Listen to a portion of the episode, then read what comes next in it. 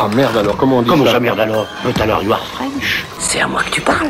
Alors à qui est-ce que tu parles? T'envoies un autre que moi ici?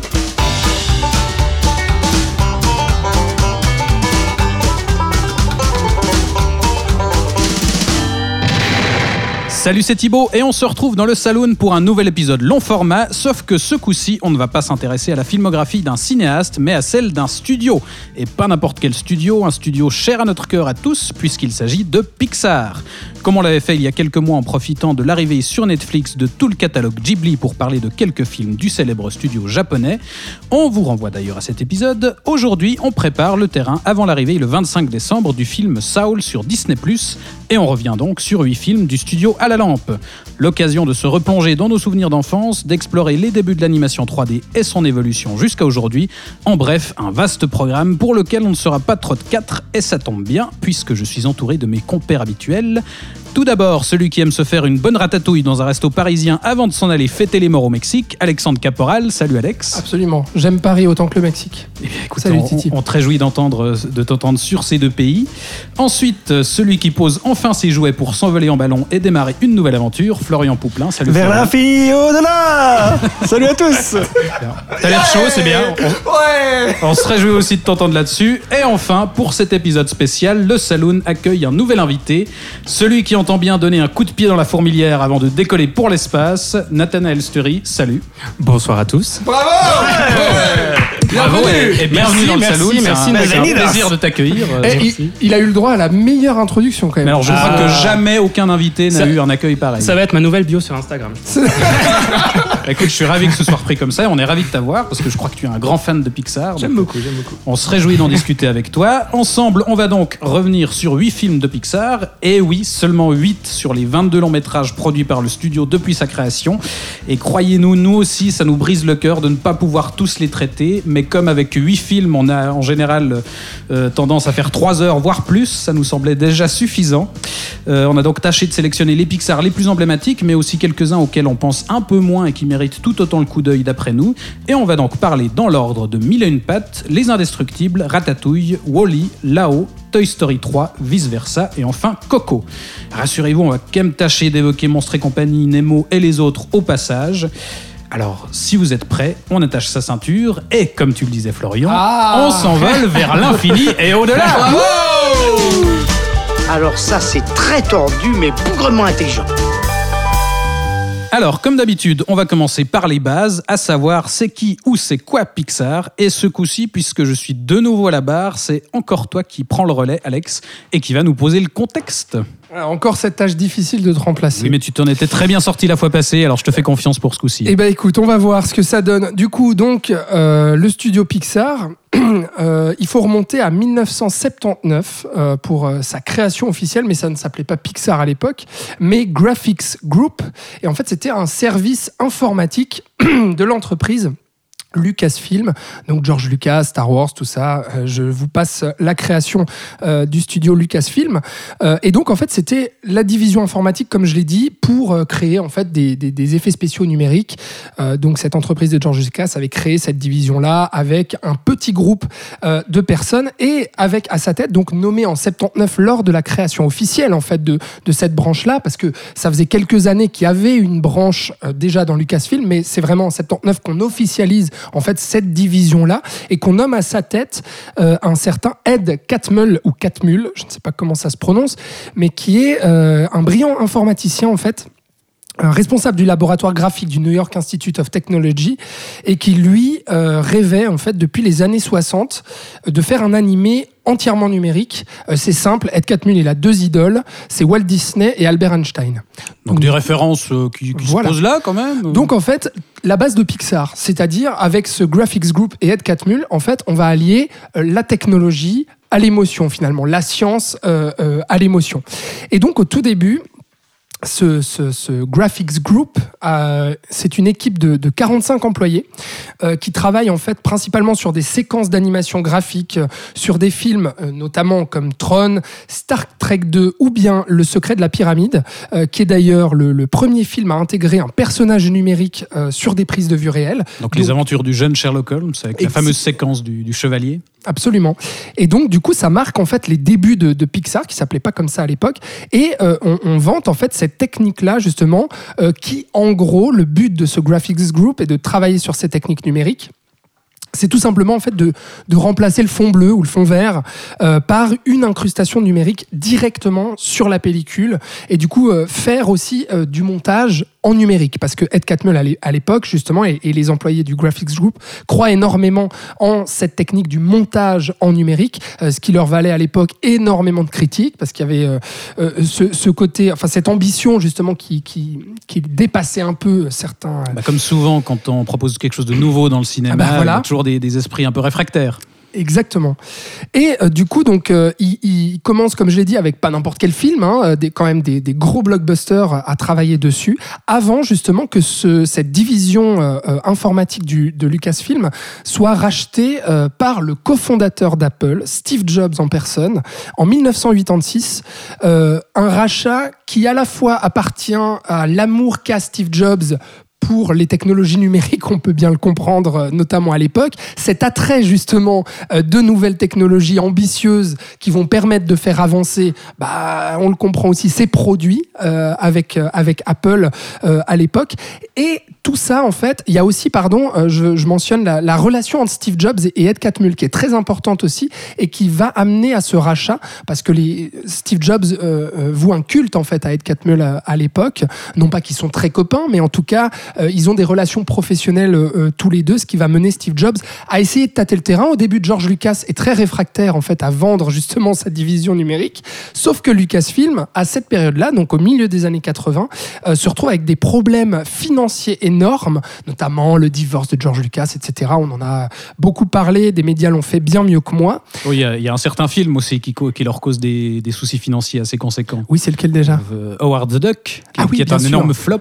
Oui, c'est juste, c'est juste c'est ça. Donc en fait, ils ont fait un énorme flop avec ça, et puis je crois qu'ils ont enchaîné les, les, les, les, films assez tièdes, on va dire, en tout cas dans leur réception euh, publique. Donc du coup, Steve Jobs euh, va décider de racheter en fait cette, ce, ce, graphics group et va lui donner, donc c'est en 1986 toujours, le nom de Pixar. Donc Pixar, pourquoi? Parce que c'est emprunt au, au, nom de Pixel, tout simplement. Et initialement, donc Pixar, quand Steve Jobs la rachète, ce n'est pas pour en faire un studio de cinéma, en tout cas pas tout de suite, mais c'est pour en faire une entreprise de matériel informatique haut de gamme euh, dont le produit principal était le euh, euh, Pixar Image Computer, donc un système essentiellement vendu à des organismes gouvernementaux et au secteur médical au tout début en tout cas. Et donc on le comprend avec cette nouvelle technologie numérique d'impression en fait de, d'effets de, spéciaux numériques sur euh, de, de, de, la pellicule et des prises de vue réelles.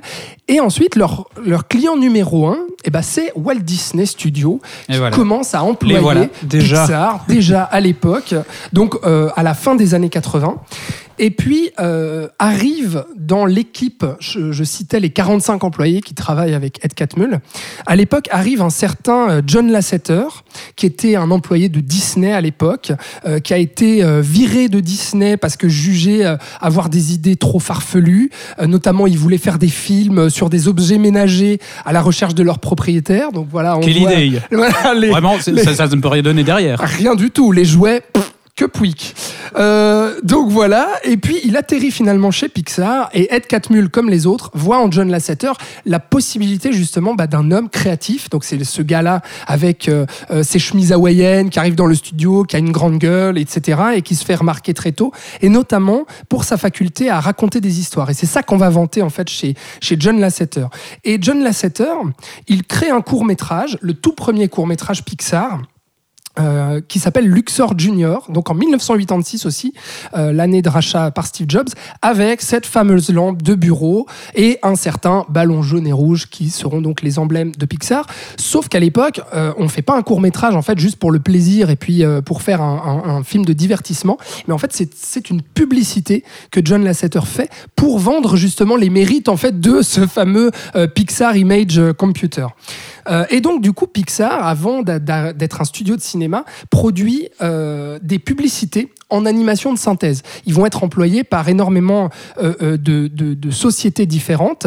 Puis, à un moment donné, euh, avec les courts-métrages qui commencent à développer donc, dans ce, ce but de faire des pubs, eh bien, ils obtiennent notamment l'Oscar du meilleur court-métrage avec Tiny Toy, où on voit des jouets terrorisés par un bébé. Des jouets Tiens déjà. donc. Tiens donc. Ouais, et et c'est vrai que c'est important de souligner euh, le- la place des courts-métrages chez Pixar, parce que c'est quelque chose qui restera important euh, tout au long de, de l'évolution du studio. C'est qu'on on verra plus tard, chaque film Pixar sera précédé au cinéma d'un court-métrage. Et là aussi, ce sera pour eux le- le- l'occasion d'expérimenter des nouvelles techniques et aussi pour de nouveaux cinéastes de se faire un peu la main sur la mise en scène. Et donc, euh, voilà, il y a, y a vraiment cette idée aussi, justement, de- d'expérimenter avec la technologie, mais comme tu le dis, pour raconter des histoires. C'est Mm. ça, euh, c'est Exactement. cœur du studio. Exactement. Mais malheureusement, ce court métrage, même si justement il leur permet de gagner en fait leur premier Oscar, euh, donc d'avoir une sorte de crédibilité en fait, et puis une lumière en fait sur ce studio par le biais justement de l'industrie du cinéma. bah, en fait, Pixar, la société donc, euh, est en perte d'argent et en perte de vitesse parce que les produits finissent par ne pas se vendre. Euh, Steve Jobs commence à avoir sacrément les boules et se demande s'il faudrait pas vendre cette société. Sauf que Steve Jobs, en fait, il y est énormément attaché euh, euh, d'un point de vue créatif, justement, parce qu'il croit, il commence à croire en fait à la faculté de Pixar euh, à, créer des choses et à raconter, comme tu le dis, Thibaut, des histoires.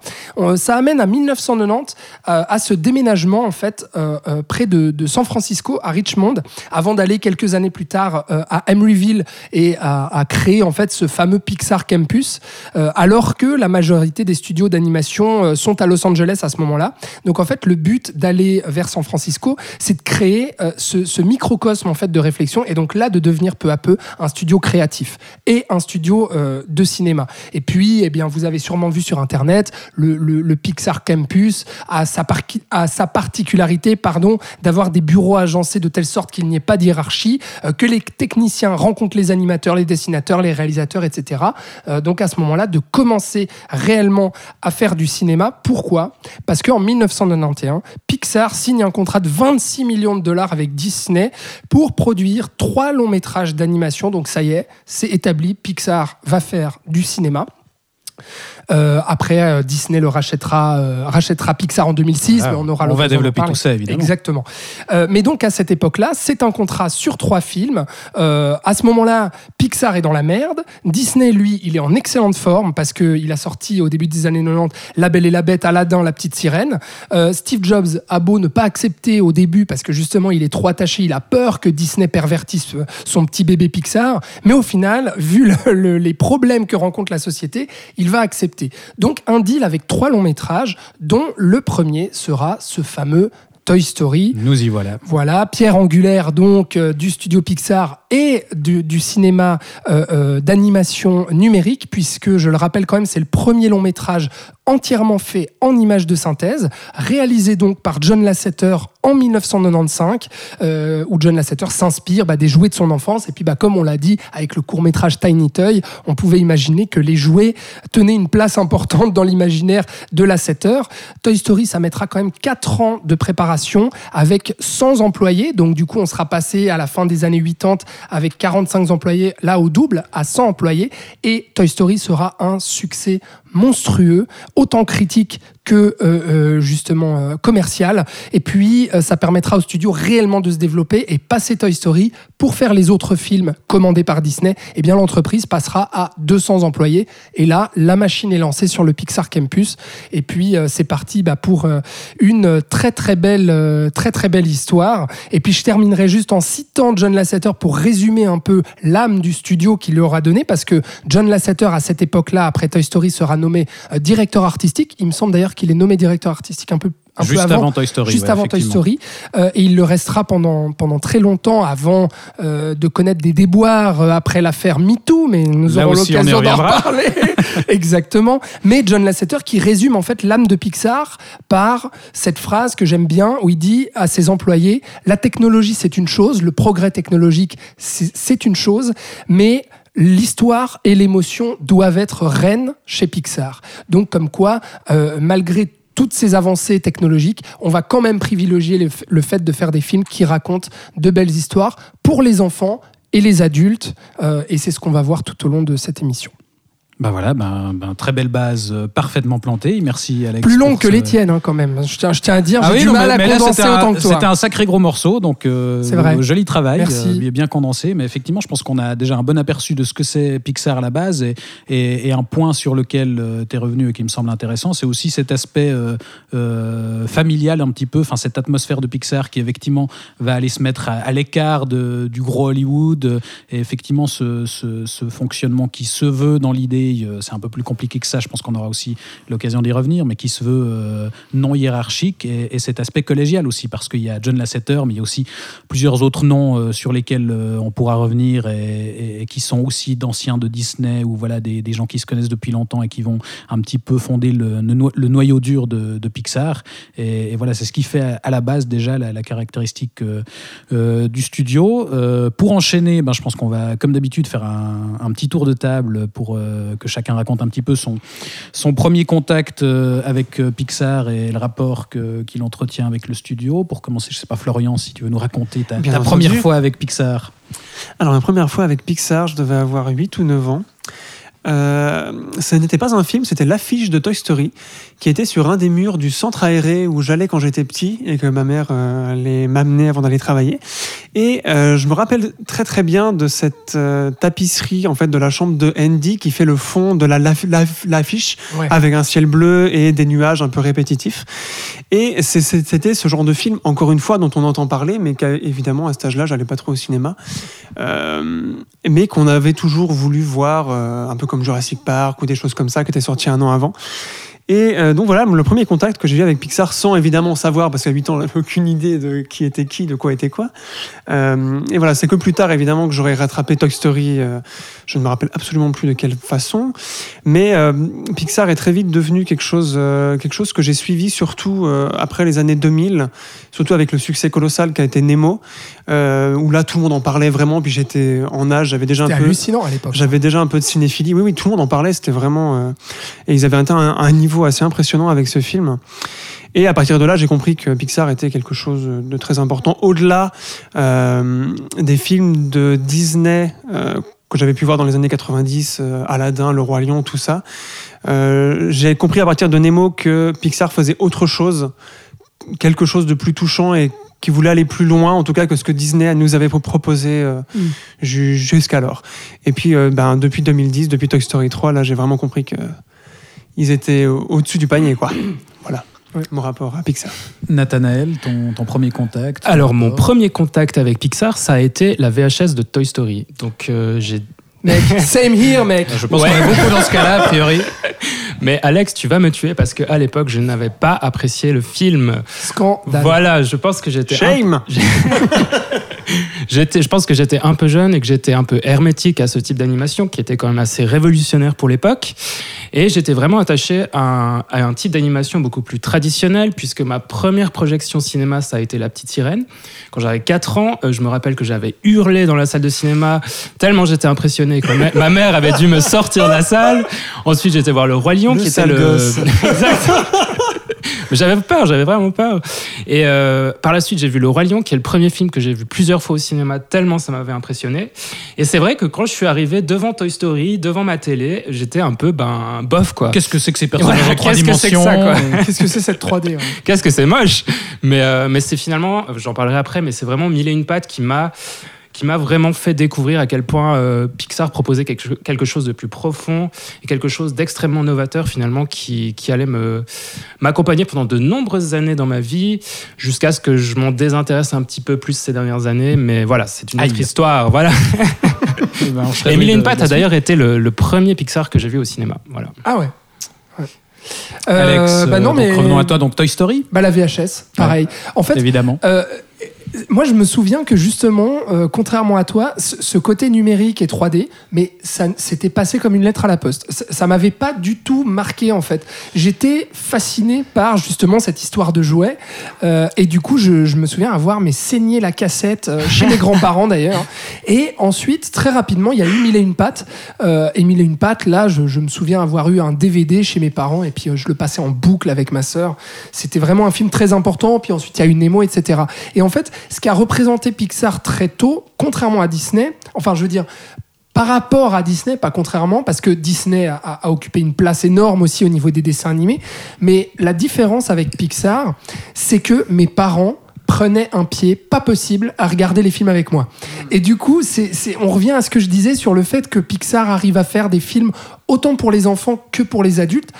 On peut laisser ça aussi à Disney sur certains films. hein. Moi, personnellement, je prends aussi du plaisir aujourd'hui à voir certains Disney ou à revoir certains Disney euh, avec mon œil adulte. Mais Pixar, je me souviens à l'époque, c'était mes, parents étaient enchantés quand on disait Eh, euh, maman, euh, dimanche il pleut, on re-regarde Mille et une pattes. Et mes parents disaient Mais c'est clair qu'on re-regarde Mille et une pattes. Et donc voilà, moi j'ai vraiment entretenu cette, relation-là et, et qui m'a jamais quitté parce que j'ai toujours suivi le, studio au fur et à mesure des années. Puis même ces dernières années, je trouve qu'avec des réalisateurs comme Pete, Pete Docter ou Leon Creech ou, ou Andrew Stanton, euh, que j'ai oublié de citer d'ailleurs, pardon, puisqu'ils sont arrivés euh, euh, dans mon introduction, j'ai oublié de les citer, mais on, on va en parler.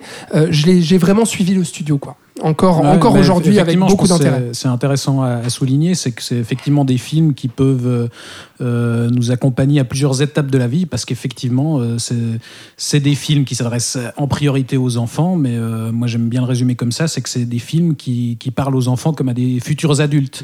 Et du coup, effectivement, on peut euh, découvrir ça euh, à 5-6 ans et ensuite euh, apprécier aussi tout autant à 20, 30 ans et, et voire plus. Euh, c'est c'est ça la grande qualité de Et, Pixar. et même des films qui parlent aux adultes comme des anciens enfants, je Exactement. trouve. Ouais. Surtout, enfin, au point où on en est À nous fond, là, ouais. avec les, les âges qu'on a. Et c'est ça que je trouve super impressionnant maintenant en les redécouvrant euh, pour cette émission. C'est à quel point ils sont toujours pertinents. Ouais, en fait. bah, je pense qu'on aura l'occasion Contrairement au Disney. Je pense qu'on aura l'occasion d'en parler notamment Oui, je sur pense Toy aussi, Story. 3, euh, où effectivement c'est la, la perte de l'enfance, etc. Enfin voilà, c'est quelque chose qui, qui nous parle à tous. Moi, je vais pas être très original, c'est aussi par la VHS euh, que Ah bah voilà. Euh, J'avais euh, les en cassette euh, Toy Story et euh, Mille et une pattes euh, que j'ai aussi euh, vu des, un milliard de fois. Et, et Les VHS voilà, ne ça- marchent plus. les VHS, non, les VHS ne marchent plus. Heureusement, je suis passé au DVD depuis, Ah, au. Blu-ray. Donc voilà, ça va. Je je peux continuer à les voir. Mais du coup, voilà, je les revois régulièrement avec, euh, avec le même plaisir euh, aussi. Et donc, pour enchaîner, euh, comme tu l'as dit, Alex, euh, on démarre tout en 95 avec euh, Toy Story, qui marque donc à la fois l'histoire de l'animation et du cinéma et de l'humanité, soyons fous, et qui fait péter les scores, puisque pour un budget de 65 millions, il en rapportera quand même 361 millions. Ah oui, nom de Dieu. Donc voilà, jo- joli succès. Et Pixar peut donc enchaîner sans problème avec un second film, mais avec quand même une certaine pression au vu du succès justement de Toy Story. D'autant que le studio va pas se reposer sur ses acquis, euh, il va expérimenter encore de nouvelles choses avec un univers et des personnages différents, puisqu'on quitte le monde des jouets pour explorer celui des fourmis. Et ce second film de Pixar, euh, c'est celui dont on vient de parler, c'est Mille et une pattes, sorti en 1998.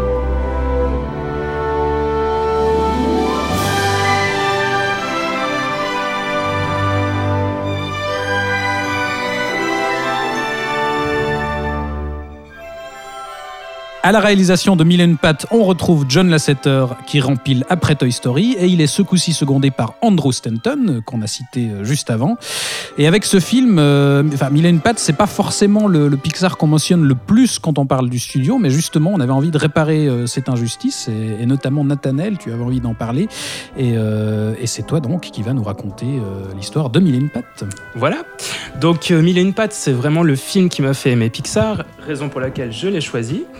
Et euh, donc, comme tu l'as dit, il est sorti en 1998. Ça a d'ailleurs été le film d'animation le plus rentable de 1998. Et il est sorti début 1999 chez nous. Le titre original est A Bug's Life, mais on va rester euh, sur la version française qui est excellente. Euh, comme tu l'as dit, donc grosse pression sur les équipes derrière le film. Donc, ils ont vraiment ce. Ils ressentent vraiment ce syndrome de la deuxième œuvre, Toy Story étant, ayant été un tel succès, que, comme tu l'as dit, critique et public. Et il faut rappeler que Pixar est rentré en bourse juste après Toy Story, donc grosse pression sur leurs épaules. Surtout que Disney voulait directement Toy Story 2, il me Voilà. semble. hein. Oui, parce qu'ils voulaient faire du pognon le plus vite Ouais, possible, on- on- évidemment. je pense qu'on va y revenir juste après, mais effectivement, c'était c'était prévu. Et, euh, et du coup, en fait, ils vont vraiment développer euh, cette philosophie, en fait, de, de toujours essayer de se renouveler d'un film à l'autre à partir de Mille et une pattes. Pour garder en fait cette magie, cet émerveillement en développant le film. Donc cette équipe dont j'ai parlé, qui est derrière le film, qui est-elle? Donc John Lasseter que tu nous as déjà présenté, Alex, mais également Andrew Stanton, donc qui, qui est le deuxième animateur à rejoindre Pixar. Et euh, qui sera un des piliers principaux du studio euh, pendant de nombreuses années, notamment quand il réalisera Le Monde de Nemo en 2003, qui est un de leurs plus gros succès à ce jour, et euh, Wally en 2008, dont je parlerai plus tard, et après il réalisera euh, en 2012 l'excellent John Carter of Mars pour Disney, qui Oui. malheureusement a été un four total. Au jamais assez de John Carter. Exactement, exactement, excellent film, il fallait que je le case. Ouais, bravo, bravo. C'était maintenant ou jamais. exact. Petit Et- ange parti trop tôt. Et il reviendra chez Pixar pour réaliser Le Monde de Dory en 2016. Voilà, donc au générique, on retrouve également Léon Krisch euh, au poste de chef monteur qui euh, se retrouvera dans de nombreux génériques de Pixar à des postes différents. Je ne vais pas rentrer dans le détail, mais qui réalisera l'excellent Toy Story 3 euh, dont Flo nous parlera après. Euh, le dernier nom que je voulais évoquer, que je pense qu'on a tendance à oublier quand on parle de Pixar, c'est Joe Ranft. Absolument. Non, c'est très important. Voilà, exact. Donc je vais, je vais juste le, le présenter en quelques mots. Donc euh, ce monsieur donc a fait la même école que euh, que John Lasseter et travaillera et fera ses armes pendant de nombreuses années chez Disney, notamment en travaillant sur les storyboards de La Petite Sirène et de L'étrange Noël de Monsieur Jack. John Lasseter le considère comme un conteur de génie. Euh, il considère qu'il a vraiment un talent exceptionnel et il le recrute pour pour travailler sur le scénario de Toy Story ce qui le mènera par la suite comme responsable du scénario sur Mille et une pattes. Et d'ailleurs, il doublera la chenille Heimlich, euh, dont on se souvient tous. Oh putain, c'est lui Dans le film, exactement, ouais. Et c'est vrai, Là, l'importance de la VF. Hein. C'est vrai, là, là, là, C'est important. Ah ouais. Et euh, malheureusement, il décédera en 2005 d'un accident de voiture, mais les équipes de, de Pixar le, le su- le surnommeront le cœur de Pixar car il a vraiment apporté quelque chose dans cette, cette ambiance familiale des premières années de, de la compagnie. en fait. Ouais, il chapeautait effectivement euh, l'écriture de, de tous les premiers films. Donc il, Exactement, a vraiment une part très importante euh, Mhm. dans le développement du studio. Voilà, exact. Et euh, donc là, je vais, juste partager une anecdote. Donc à l'époque des, premiers balbutiements de Mille et une pattes, il y avait un certain monsieur Jeffrey Katzenberg euh, qui était à la direction chez Disney. Euh, Disney donc qui produit Mille et une pattes et ce monsieur souhaitant décrocher un poste plus important au sein de la compagnie, je ne vais pas rentrer dans le détail, mais ce poste lui sera refusé. Il quittera Disney en 1994 pour cofonder avec Steven Spielberg DreamWorks. Euh, notamment avec Steven Spielberg et David Gaffen, si je ne me trompe pas. Ouais. Euh, et euh, il, se- il deviendra directeur du département animation chez DreamWorks et roulement de tambour, le premier film qu'il développera se nomme Fourmise. Coïncidence donc, Je ne crois pas Et d'ailleurs, John Lasseter dira que l'ambiance entre les différents euh, départements d'animation après cette entre guillemets trahison ne sera plus la même par la suite. Il semblerait que ce soit une des rares fois où Lasseter euh, ait utilisé des jurons. Ouais, Ce qui lui arrivait très rarement, mais quand il a vu le film, effectivement, je crois qu'il était assez fâché contre euh, Katzenberg, ce qu'on peut Ce comprendre. qu'on peut comprendre. Et je me rappelle qu'à l'époque de la sortie de, de Mille et une pattes, il y avait vraiment une confusion dans la tête du spectateur qui se disait, mais en fait, euh, Mille et une pattes, c'est c'est un plagiat de Fourmise parce que Fourmise était sorti un mois, un mois et demi avant juste. Mille et une pattes, que ce soit mais, aux mais ça, c'est une histoire un peu ré- récurrente qu'on aura entre, entre Pixar et, et DreamWorks, ouais, ouais. parce qu'on aura aussi euh, un Megamind qui arrive après Les Indestructibles, Exact. un Turbo qui arrive après Cars. Enfin, il y, a il y a comme ça des échos assez, euh, assez Sauf que, étonnants. Ouais, ouais. sauf que Mille et une pattes va terrasser au box-office euh, Fourmise, quoi. Ouais, exactement. Et, et sera, à mon avis, mieux à tous les niveaux. Allez, tiens, prends ça. Du coup, euh, de quoi ça parle Mille et une pattes donc c'est l'histoire de Tilt, petite fourmi marginale et très inventive et créative qui a de la peine à s'intégrer à sa colonie. Il fera une gaffe au début du film qui provoquera la colère en fait, euh, qui provoquera en fait la perte des récoltes euh, que les fourmis ont effectuées, récoltes qui sont en fait destinées euh, à une bande de sauterelles qui en fait leur volent ces récoltes sous prétexte qu'elles les protègent des dangers extérieurs, ce qui bien sûr est faux. Le borgne La mafia Exactement, j'allais y venir. Et tout ça, cette gaffe va provoquer la, la colère du Born, donc le chef des sauterelles, qui les obligera à euh, récolter le double de récolte avant la tombée de la dernière feuille d'automne de l'arbre sous lequel se situe la fourmilière.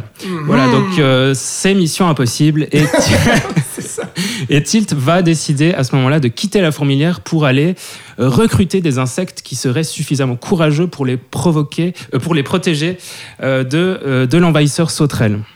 Les sept mercenaires, donc. Je vais venir, je Oh, vais pardon, pardon, pardon. Euh, Tais-toi, Alex.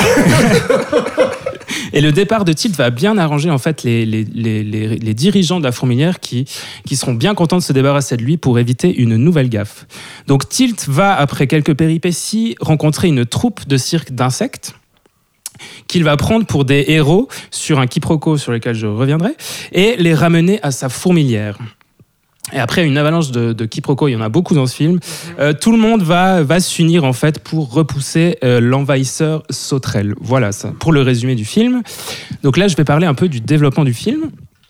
Donc les premières idées de Mille et une pattes ont été trouvées en fixant une minuscule caméra appelée la Bugcam au sommet d'un manche à balai que euh, les réalisateurs baladeront en fait dans les, jardins devant, devant les studios Pixar. Et du coup, ils découvrent tout un monde en, tout un monde en transparence à travers les feuilles, plein de vie grâce aux insectes. Ils vont, ils vont récolter énormément d'informations, ils vont faire des herbiers, ils vont faire des expériences sur la Terre pour voir quels effets en fait euh, rendent visuellement. Et euh, il y aura vraiment une volonté de, de réaliser une épopée sur 20 mètres carrés. Euh, Et là, je vais donc parler des influences manifestes dans Mille et une pattes. Donc, le scénario rappelle immanquablement les sept mercenaires, comme tu l'as dit. Sept euh, mon samouraïs, cher. samouraï mercenaires, Mais un remake mauvais. Les Sénats, s'il vous plaît. Je vais parler des sept samouraïs, laisse-moi. Les sept mercenaires, donc western de John Sturges, sorti en 1960, qui racontait l'histoire de villageois qui, sont, qui partent chercher l'aide de mercenaires pour les protéger. Et donc, par extension, effectivement, on pense forcément aux sept samouraïs de Kurosawa, sorti en 1954. De part surtout aussi la euh, maladresse en fait de ces fameux mercenaires parce que euh, on voit bien et c'est là où on pense aux sept samouraïs c'est qu'on voit bien que de héros euh, ils n'ont que la prétention. Exactement, tout à fait, ouais. Et au niveau des influences manifestes des deux réalisateurs, on pense également au court-métrage La cigale et la fourmi de Disney, qui, qui date de 1934 et qui est trouvable sur YouTube. Et je vous conseille d'aller le voir parce qu'il y a beaucoup de similitudes avec Mille et une pattes. Euh, il y a beaucoup d'autres influences. On pense au documentaire Microcosmos. Euh, ils se sont Mhm. inspirés de Sous le plus grand chapiteau du monde de Cécile B2000 et des films de Fellini pour toute la partie euh, dans, le, dans le cirque. Euh, ils vont aussi beaucoup s'inspirer euh, des vieux cartoons de la Warner, d'Abbott et Costello, des Marx Brothers, des films de Blake Edwards pour tout l'aspect euh, comique du film qui, qui tient quand même une grosse, grosse place dans le film. Ça, c'est très intéressant. Je te coupe juste pour rajouter un truc. C'est quelque chose qu'on va retrouver dans toute la filmographie de Pixar, c'est qu'ils arrivent à faire référence et à s'inspirer de monuments cinématographiques tout en les ayant digérés avant. C'est-à-dire qu'on peut reconnaître certaines choses, mais c'est jamais du copier ou c'est jamais parce qu'ils ont une idée qui leur manque, qu'ils vont en piquer une à gauche à droite. C'est toujours des hommages excessivement bi- bien faits et je trouve que tout ce que tu viens de dire est, est vraiment pertinent sur, euh, sur ce rapport qu'ils ont à l'histoire cinématographique. Ouais, Ouais, et- même euh, plus généralement à, à des genres de cinéma euh, Oui. spécifiques. Enfin, pour, moi, je sais que personnellement, ça a été une première entrée vers des genres. Enfin, par exemple, de Toy Story, il y, a- il y a des passages qui lornent carrément vers le film d'horreur. Quand on est chez Sid avec ses, ses jouets mutants, euh, le film de guerre aussi avec les petits soldats. Enfin, il y a, il y a- il y a des références comme ça à un cinéma euh, un peu plus pour adultes, mais qui qu'on adapte pour les enfants. Voilà, c'est ça. C'est là où ça en fait des films aussi pour adultes, c'est qu'il y a des références cinéphiles Exactement. à, à larigot quoi. Et dans Mille et une pattes, il y a d'ailleurs tout un passage très horrifique avec toute cette brume dans le dernier acte du film. Ouais, la, première est- apparition des sauterelles. aussi, Exactement. c'est Ouais. Et ils se sont beaucoup inspirés de la Deuxième Guerre mondiale, donc de, de l'arrivée des, L'arrivée des, des avions. nazis des nazis. Voilà, Des exactement. euh, pff, sur, des euh, sur Londres, en fait, ils se sont beaucoup inspirés de ça. Mais d'ailleurs, ça se sent, en fait, je trouve, dans la scène, euh, cette, euh, cette influence. Euh, du coup, pour euh, mettre en fait en image tout ça, euh, ils vont en fait concevoir un programme dix fois plus performant que celui utilisé sur Toy Story. Parce que Toy Story, c'était des formes beaucoup plus géométriques, qui étaient beaucoup plus simples à retranscrire par ordinateur. Et là, ils ont vraiment une volonté de retranscrire des formes très organiques, très en mouvement, très fluides, de nature, donc beaucoup plus difficiles à, euh, à, à rendre en fait par ordinateur. Mhm. Et pour l'anecdote, il faudra 15 heures de travail par plan du film. Et pour montrer leur ambition sur ce film, à la base, ils avaient prévu 50 plans de foule. Et ils se retrouveront avec 431 plans de foule, en fait, quand on voit toutes les fourmis. C'est un peu plus, oui. Ouais. Légèrement. Et euh, donc, je voulais juste évoquer le premier plan du film que je trouve très parlant, parce qu'on y voit euh, le soleil qui est en fait un reflet dans l'eau, on y voit un oiseau qui passe, on y voit une feuille qui tombe, ensuite on a un travelling de la caméra qui nous montre la terre, le sable, un arbre, le ciel, finalement ça avance pour arriver dans les herbes à hauteur de fourmis. On pose le décor Exactement, avant les ouais. personnages. Et je trouve que c'est un plan qui, qui montre bien qu'il y a une volonté de se, de, de se détacher de Toy Story, que c'est pas du tout la même ambiance, et je trouve que c'est un excellent catalogue de leur de leur euh, capacité en fait euh, de leur prouesse technique de l'époque. Ouais, et on pose déjà cette idée de, de jeu sur les échelles aussi qui sera très important Exactement, dans le film. ouais, on ouais. passe d'un très grand plan large à un arbre, à, effectivement, comme tu le dis, un brin d'herbe sur lequel se trouve une toute petite fourmi. Voilà, exact. Euh, donc, euh, au niveau des, des thématiques abordées dans le film, moi, je trouve qu'il y a une lecture très politique à faire de Mille et.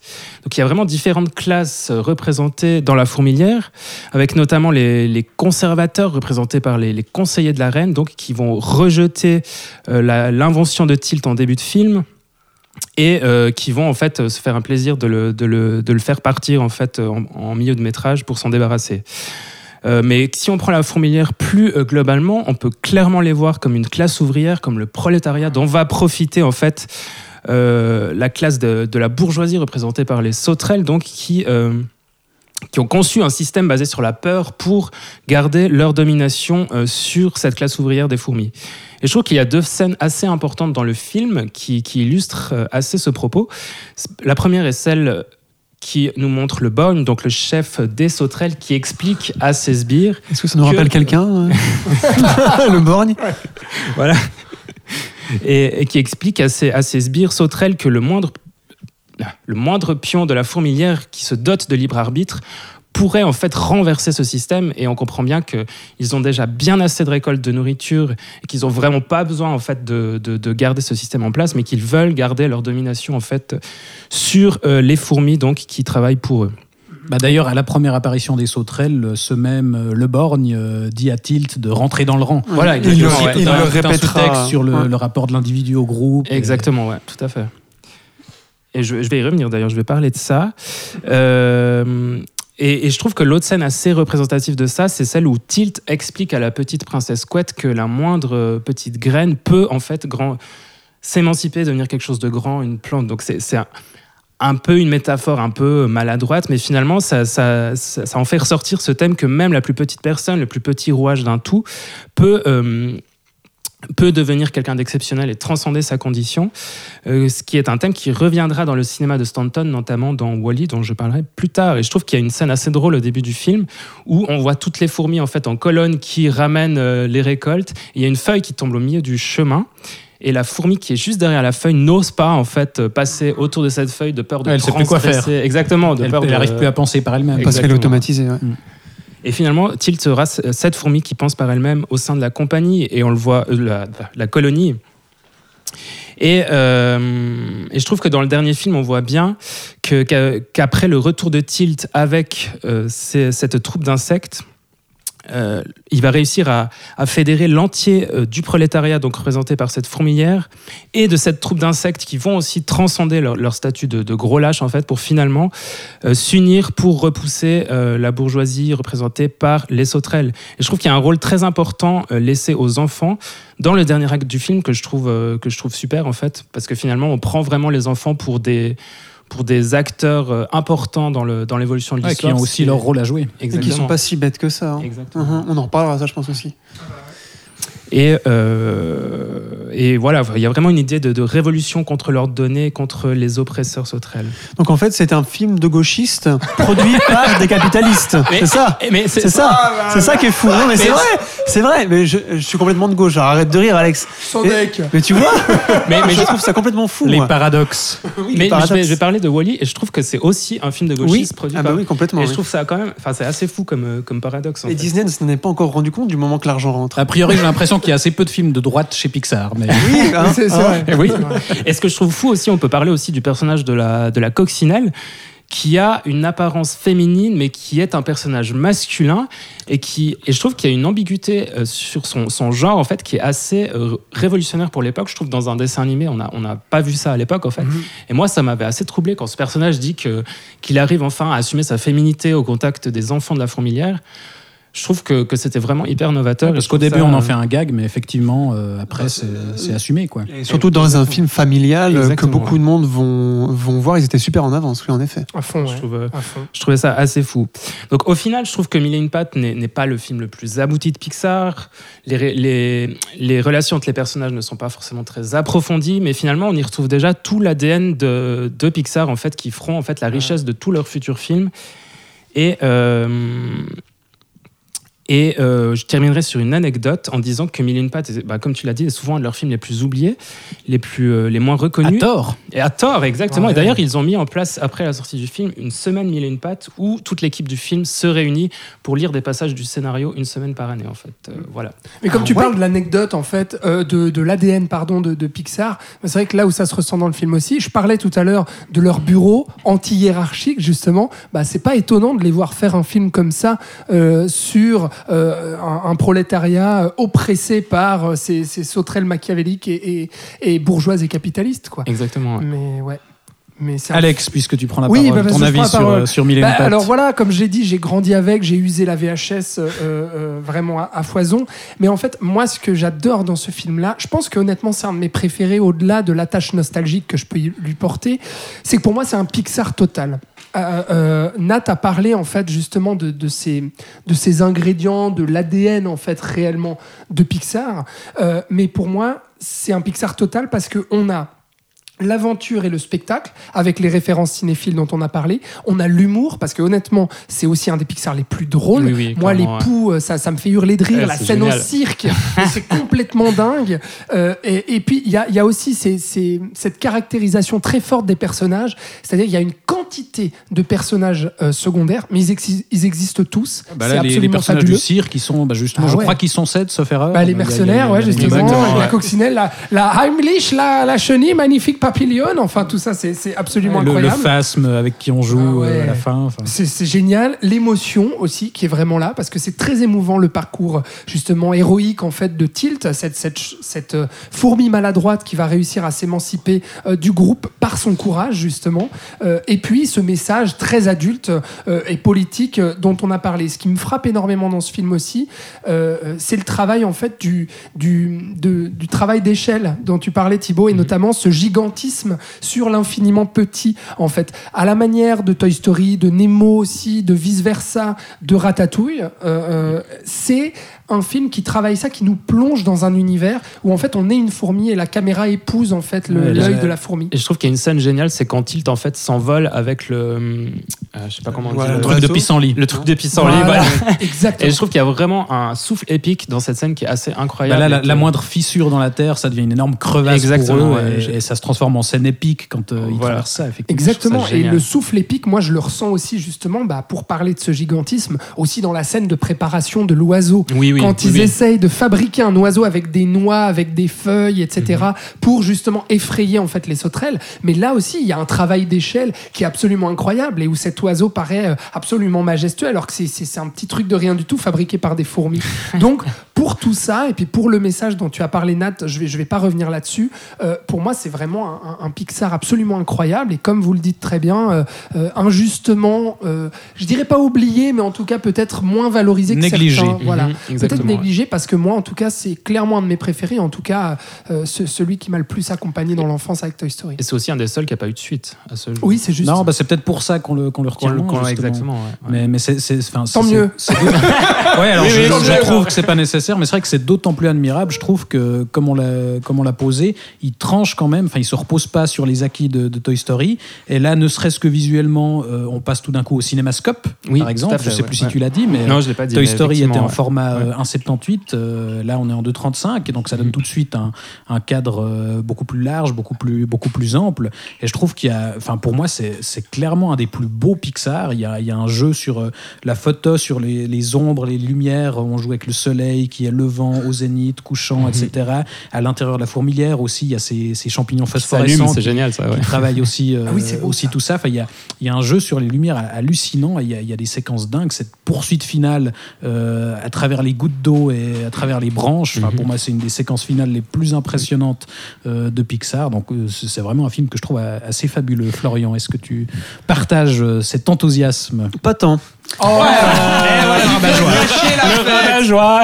il gâche la fête. Non, mais disons, alors moi j'ai peut-être pas aussi le rapport que j'ai, euh, que vous avez avec ce film, parce que moi je l'ai découvert assez tard. Bizarrement, je l'ai complètement raté quand j'étais petit.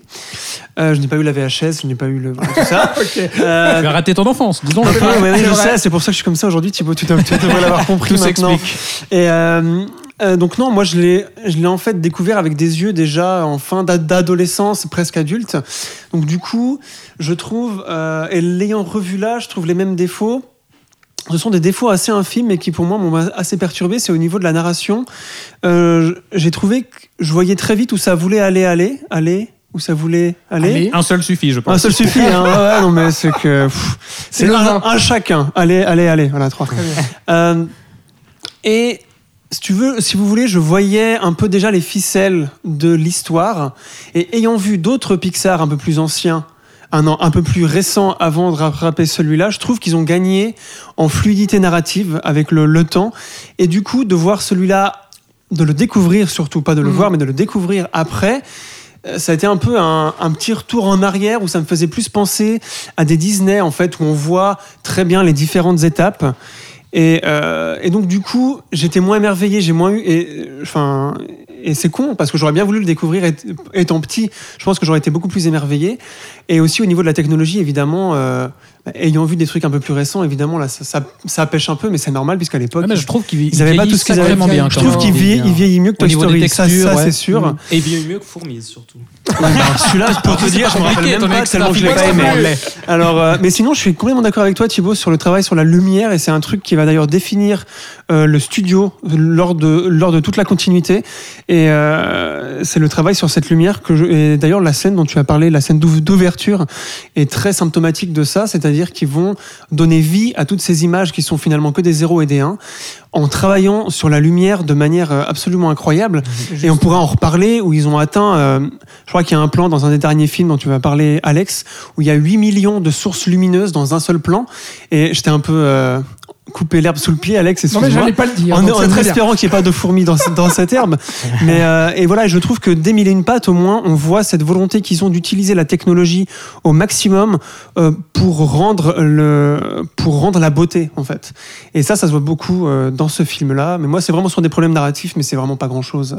Et donc, du coup, je ne peux pas rejoindre votre, Oh là là. votre, Ah, votre joie, mais, euh, mais, je- mais je, Ouais, je, bien, la- voilà, je la tu, comprends. Tu es le Je vous ai de l'Assemblée sur ce film-là.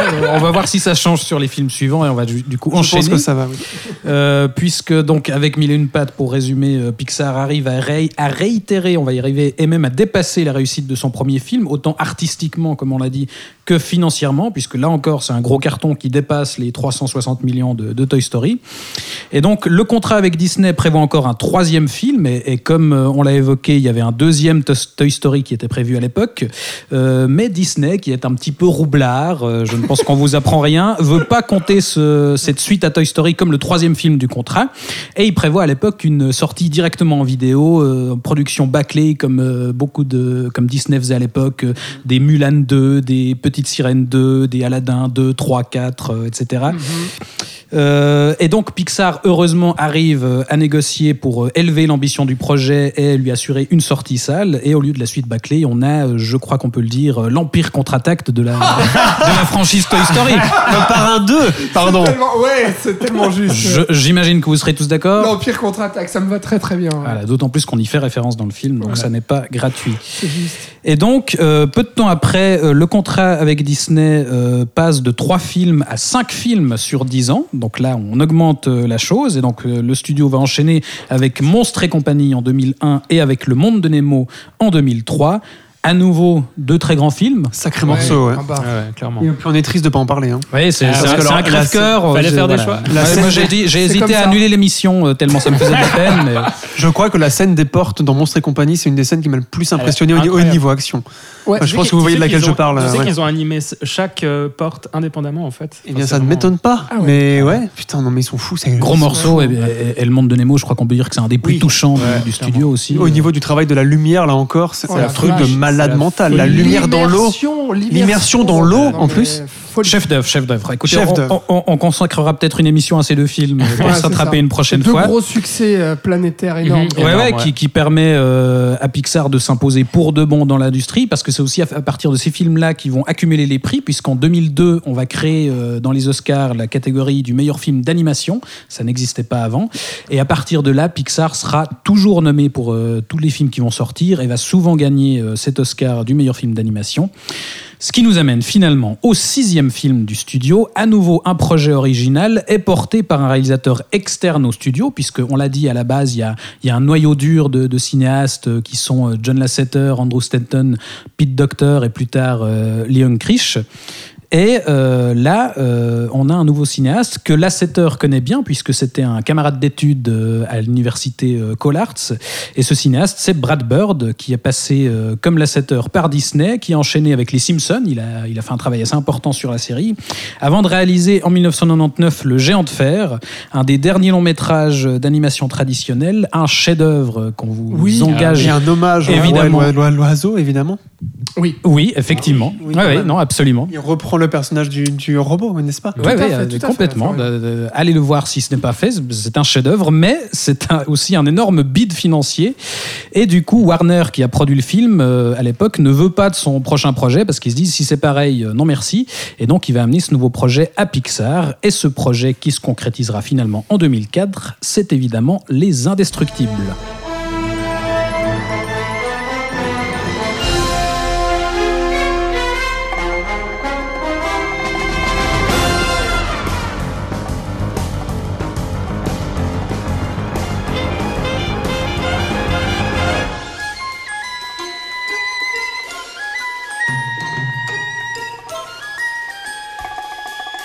Les Indestructibles, donc, qui est le premier Pixar à mettre en scène des héros humains, puisque jusqu'à maintenant, euh, ils étaient en arrière-plan, dans Toy Story, par exemple. Là, c'est les personnages principaux, euh, puisque euh, l'histoire se passe dans un monde où les super-héros existent, mais ont été rendus hors la loi par le gouvernement. Et on va donc suivre une famille de super-héros, les Parts, formés de Monsieur Indestructible, le papa, qui a donc une force surhumaine. La maman, c'est Elastigirl, qui a, comme son nom l'indique, un corps ultra flexible. Et leurs enfants, le jeune Flèche, qui court très vite. Violette, qui est une femme invisible. Et finalement, le bébé Jack Jack, dont on ne connaît pas encore les pouvoirs, mais qui se révéleront finalement à la fin. Et donc, euh, ce petit monde cache tant bien que mal euh, ses pouvoirs et essaye de vivre à peu près normalement, jusqu'au jour où Monsieur Indestructible est contacté par une mystérieuse organisation qui lui propose de ressortir son costume pour une mission dangereuse qui cache en réalité un terrible complot. Voilà pour le pitch. Je m'arrêterai sur, cette, euh, sur ce cliffhanger absolument insoutenable. Et j'enchaînerai directement avec euh, une déclaration qui risque d'en choquer certains. Mais disons-le tout net, euh, pour moi, Les Indestructibles, c'est la meilleure adaptation de Watchmen sur grand Oh écran. là là Il, pa- il paraît qu'il y a un film réalisé par Zack Snyder qui a été fait il y a- paraît, il y a hein, quelques années, mais je sais pas, moi, ça Et une me- série aussi. ça me dirait une série aussi, oui, peut-être, c'est c'est possible. Enfin voilà, j'y reviendrai, mais voilà, pour, pour moi, c'est c'est vraiment mais, la. mais la- ce ne serait pas même euh, une des, un des meilleurs films de super-héros Euh, tout il, il se court. pourrait, mais là, où, attends, on n'est pas sûr. on s'engage dans des choses après. Et donc, comme Le Géant de Fer, euh, Les Indestructibles, c'est un film ultra pulp, puisque euh, Brad Bird rend hommage à, à deux genres qui ont bercé son enfance, puisque le film mélange à la fois, évidemment, les comics de super-héros et aussi les films d'espionnage à la James Bond. Euh, et du coup, on aura dans le film autant des, des combats contre des robots géants que des séquences d'infiltration dans la base du méchant, qui est évidemment cachée dans un volcan. Alex, tu Bah, veux, interviewer- oui. tu veux intervenir? Interviewé, oui, t'interviewé peut-être. Non, non, mais c'est là-dessus c'est drôle parce qu'en fait euh, sur le film d'espionnage justement, Brad Bird en fait rêve depuis toujours de faire un film d'espionnage. Et ce qui est drôle, c'est que les super-héros et les comics, il en a rien à foutre à la base en fait. Lui, ce qui l'intéresse, c'est de faire un film d'espionnage.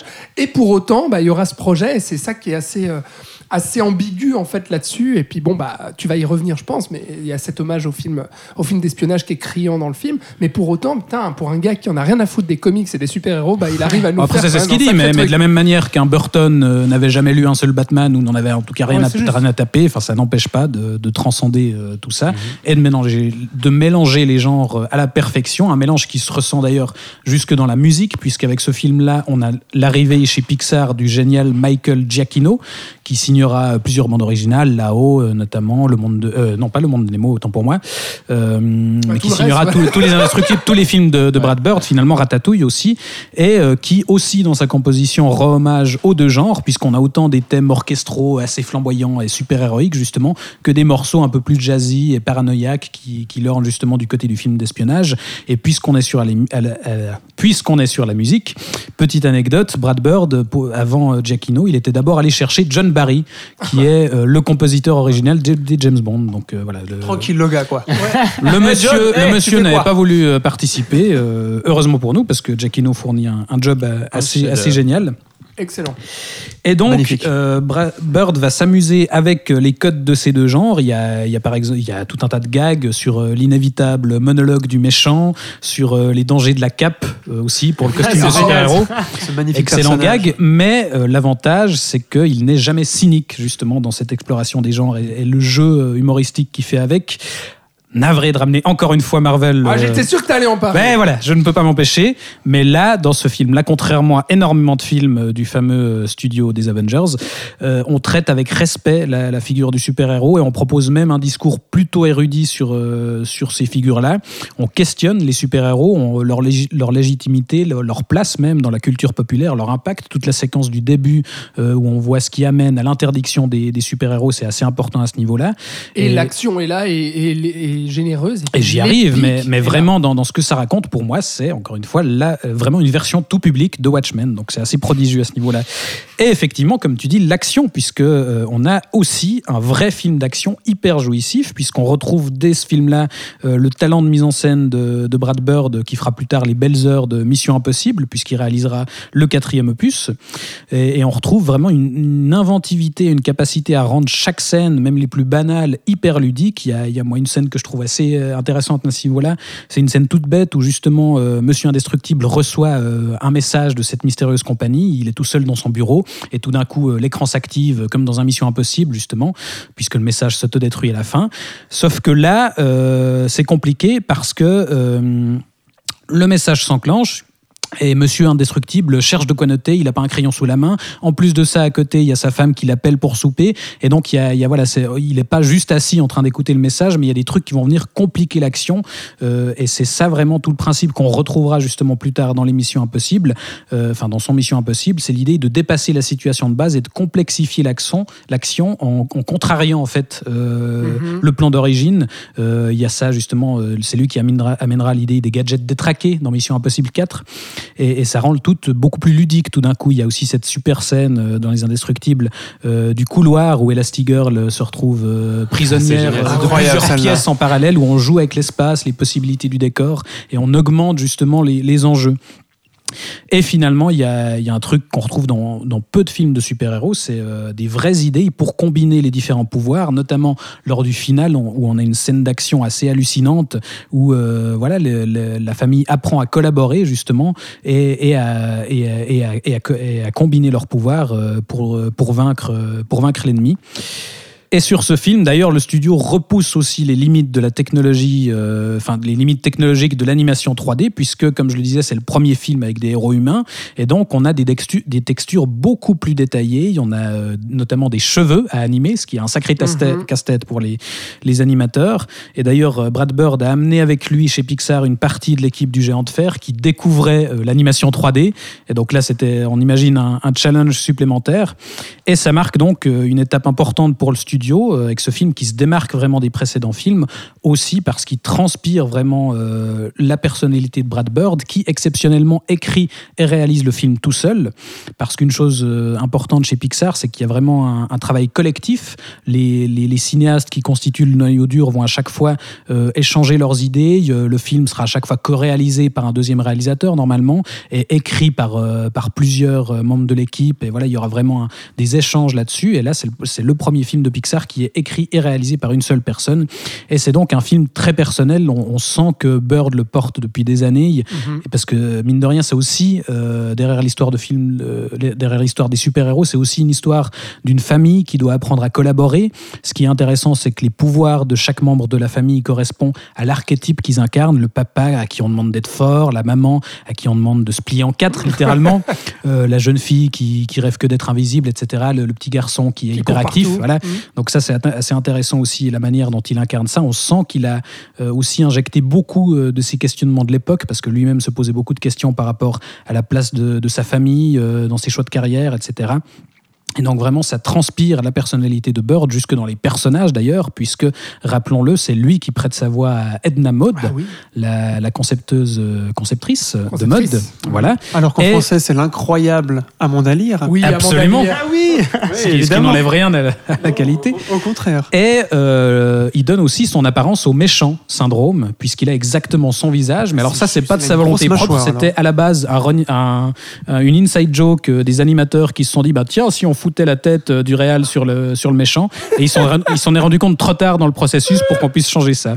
Et là-dessus, je rebondis quand même parce que euh, Syndrome, excellent antagoniste. Et Absolument. c'est là aussi où le film fonctionne du tonnerre. Un fan frustré. Voilà, et où ça en fait un grand film de super-héros aussi, c'est que l'antagoniste est absolument euh, est excellent. Quoi. Et non seulement il fait peur, mais aussi il a justement cette part euh, d'humanité, de fan frustré, comme tu dis au début, qui est fan de Mister Indestructible, qui lui dit qu'il n'a pas besoin de lui, quoi. Batman et Robin. C'est très intéressant. il, il a du sens et effectivement, bah, comme tu l'annonçais Florian, c'est, je crois qu'on peut le dire très clairement, un des meilleurs films de super-héros de ces 20 dernières années. Et Ce qui est très intéressant avec ce méchant aussi, je rebondis encore une fois. Rebondis donc. Rebondissons.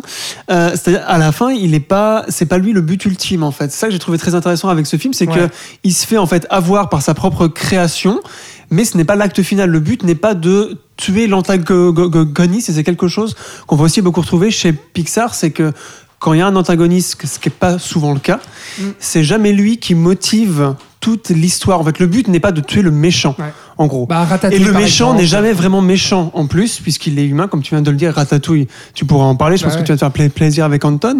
Ouais. Voilà, mais je trouvais ça intéressant dans ce film-là aussi, qu'il il déjoue ce truc du super-héros, où tu as toujours euh, un méchant euh, grand vieux violet, quoi. Mhm. Ouais, C'est souvent un prétexte pour les héros euh, pour euh, justement apprendre à s'unir et à collaborer. Et voilà, c'est un, enfin la définition de l'antagoniste, ça, les- ça les force à, à évoluer quoi. C'est juste un méchant, en fait. Nathanaël, euh, ton avis sur les indestructibles? Alors moi, c'est très simple. Pour moi, c'est un chef-d'œuvre absolu. Pour moi, c'est un des plus grands chocs que j'ai eu au cinéma dans ma vie. Euh, Carrément. Ouais, carrément. Ouais. On a bien fait t'inviter ce soir, Nat, je crois. Je crois que- qu'à l'époque, j'avais été le voir cinq fois au cinéma. Enfin, pour moi, c'était vraiment quelque chose d'incroyable. Et, euh, et je trouve que c'est un film qui, au-delà de tout ce que tu as dit, euh, Thibaut, et je te rejoins sur, sur à peu près tout ce que tu dis, je trouve que c'est un film qui parle admirablement bien de la famille, en fait. Ce que ne fera pas, à mon avis, Coco plus tard. Oh là là. Aïe aïe aïe, Je suis assez d'accord. hein. L'eau dans le gaz. ça commence Voilà. déjà. Mais, mais je trouve que dans les indestructibles, c'est vraiment admirablement bien, bien Ouais. écrit. Bien- La réalisation, elle est incroyable. Les, les, les scènes d'action sont, sont incroyables. Après, en le revoyant, j'ai trouvé qu'il y avait une ou deux petites lourdeurs. Si je, si je dois être un peu pointilleux, par exemple, les dialogues de la fille à certains moments. À un moment, elle dit Ah, mais peut-être que les méchants vont s'en prendre au mariage de nos parents. Ça, j'ai trouvé un peu pénible. Et puis tout à la fin, elle dit Ah, mais est-ce que j'ai le droit d'être différente? C'est parce qu'elle est pé- pénible, en fait. Voilà, mais- c'est une ado. personnage. Tu es Mais- tatillon, Mais, Nathanaël. mais je trouvais que c'était un peu surligné, mais là je tatillonne parce que ça reste un de mes films préférés euh, presque 20 ans après, non 15-16 ans après. Ouais, Donc 16 ans. euh, voilà.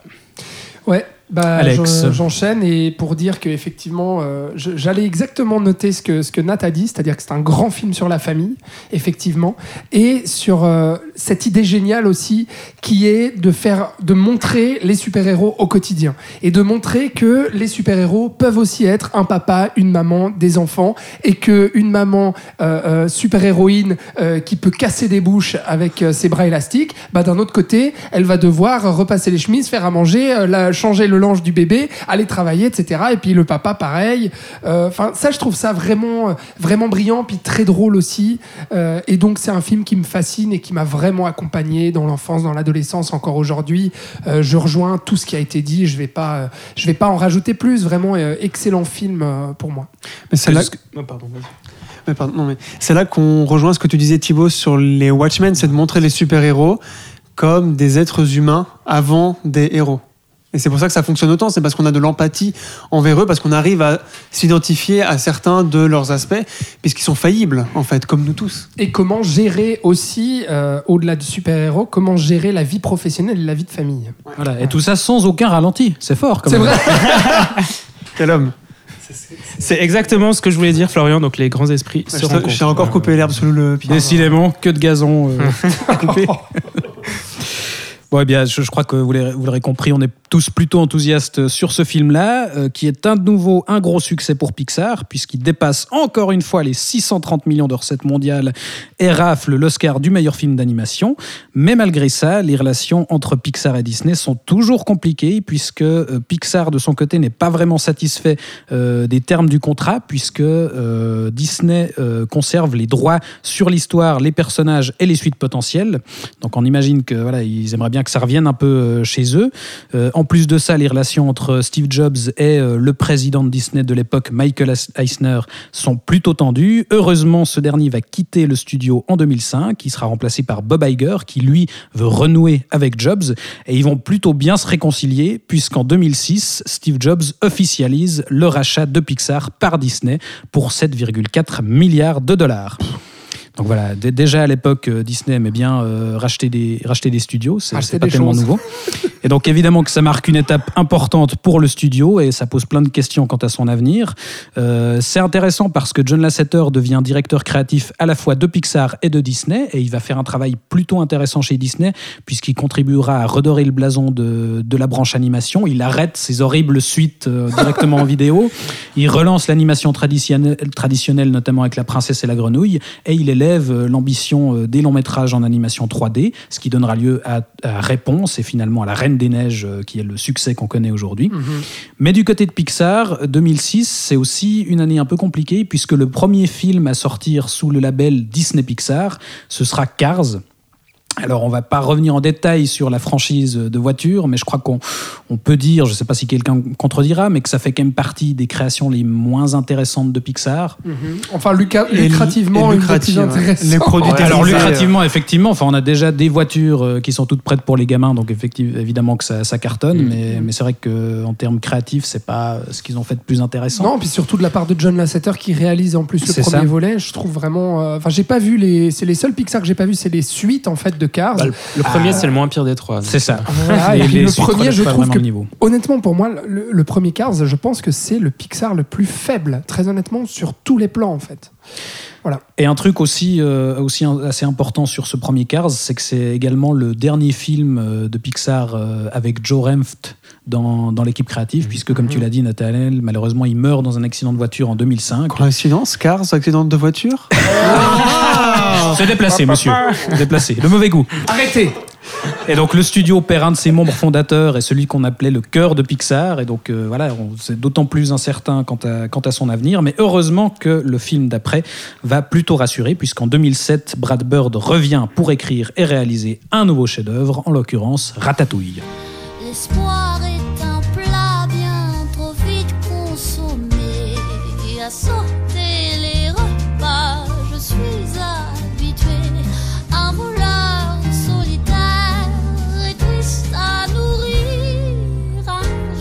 Alors, contrairement aux Indestructibles, Ratatouille, c'est pas un projet personnel de Brad Bird. On peut même dire que sur ce coup-là, il a plutôt été appelé à la rescousse pour sauver les meubles. Et euh, c'est toi qui vas nous expliquer tout ça, Alex. Oui, effectivement. Alors, cette idée euh, d'un rat qui veut devenir chef cuisinier, elle est venue de Yann Pa- euh, Pinvaka. Pinkava. pardon. Pinkava, voilà, tu vois. Les lettres étaient là, c'était juste dans le mauvais ordre. Exactement, tout à fait. Non, Yann Pinkava, euh, qui en fait euh, donc était un animateur euh, de chez, chez Pixar, et puis qui avait réalisé notamment ce court métrage que j'adore, qui est le joueur d'échecs. Il me semble que il se trouve, c'était le. C'était avant Mille et une Pattes, ouais. exactement, Mille et une pattes. Excellent court-métrage. Excellent court métrage et puis un des plus remarqués aussi chez Pixar. Et puis il sera du coup lui, Yann Pinkava, animateur sur Mille et une pattes, sur Toy Story 2 et puis également sur Monstres et compagnie. Donc c'est vraiment quelqu'un qui connaît bien la maison, qui est là depuis longtemps. Et il a cette idée justement du, du rat qui veut devenir euh, chef cuistot. Euh, et Lasseter euh, est séduit par cette idée, sauf que le problème c'est qu'il voit très vite Lasseter que le projet stagne un petit peu, c'est-à-dire que il lui manque euh, à Pinkava euh, une, une flamme artistique réelle, enfin en tout cas de l'émotion et, et, puis une, une ambition de mise en scène. En tout cas c'est c'est ce que disait Lasseter euh, à l'époque euh, et puis que le scénario était également pas assez étoffé. Et donc non seulement donc tout ça, ça va prendre du temps en fait, la, la mise en chantier de Ratatouille. Et puis comme tu l'as dit, on appelle euh, Brad Bird à la rescousse parce qu'on a vu son excellent travail sur les Indestructibles. Et du coup, on l'appelle pour notamment son sens de la gestion de l'espace, ses idées créatives et puis son sens de l'action aussi, parce qu'il va en falloir dans Ratatouille pour mettre en scène les courses du rat dans la cuisine et puis ce rapport de gigantisme aussi. Euh, donc, il ne faut pas qu'un bon, un- qu'un bon animateur, un bon technicien et puis quelqu'un qui a cette idée. Donc, y a Yann Pinkava. Et d'a- d'ailleurs, c'est quelque chose qui se retrouvera assez régulièrement chez Pixar, c'est que euh, on, on laissera la place à des réalisateurs qui ont d'abord fait des courts métrages Mhm. et qui passeront au long métrage, mais euh, très souvent, il y aura plusieurs fois où justement les projets stagneront un peu et où ces réalisateurs-là, à qui on voulait donner leur chance, seront finalement remplacés. Exactement. Et donc là, du coup, euh, il va même être carrément remplacé Pinkava parce qu'au début donc Brad Bird vient justement en renfort pour l'aider donc pour qu'il soit co-réalisateur en fait les deux sur le projet. Sauf que Pinkava il se prend beaucoup trop la tête en fait sur euh, le, scénario mais tout seul hein, honnêtement. Euh, et il finit en fait par abandonner euh, par quitter le navire, quitter le film, et puis même quitter Pixar. C'est-à-dire que c'est un pétage de plomb euh, total en fait sur le projet. Donc du coup, Brad Bird, comme vous l'imaginez, bah, il reprend les rênes, il reprend tout, il réécrit une très grosse partie euh, du scénario, mais quand même, Pinkava sera crédité tout de même comme co-réalisateur, une sorte d'hommage en fait qu'a voulu Lasseter justement pour toutes ces années où Pinkava a œuvré chez Pixar. Donc on sent là aussi cette, cette loyauté qui habite le studio et cette humanité qui leur est propre, que même si l'artiste est arrivé au bout en fait de, de finalement ce qu'il pouvait apporter au projet et qu'il décide de claquer la porte comme ça, ben, on lui rend hommage et on le crédite en tant que co-réalisateur.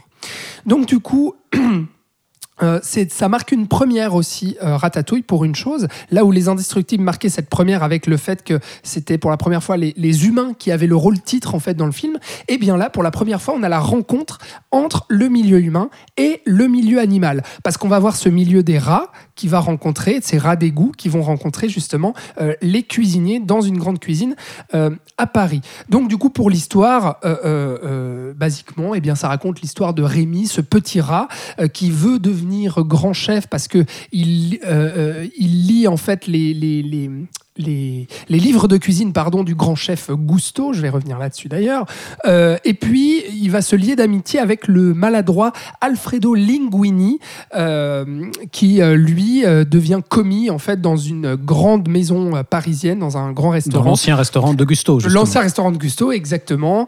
Et puis, du coup, ce, ce rat va petit à petit créer une relation avec lui et puis même, en fait, devenir le chef. Pourquoi? Parce qu'il va se loger sous la toque de ce commis et puis lui tirer, lui tirer les cheveux pour essayer de faire des, des- des bonnes recettes. À la manière d'un film de mecha japonais, finalement. Et donc, l'humain va être finalement la marionnette du rat. Et donc là, il y a une technique aussi qui a été poussée à son maximum, notamment avec les poils.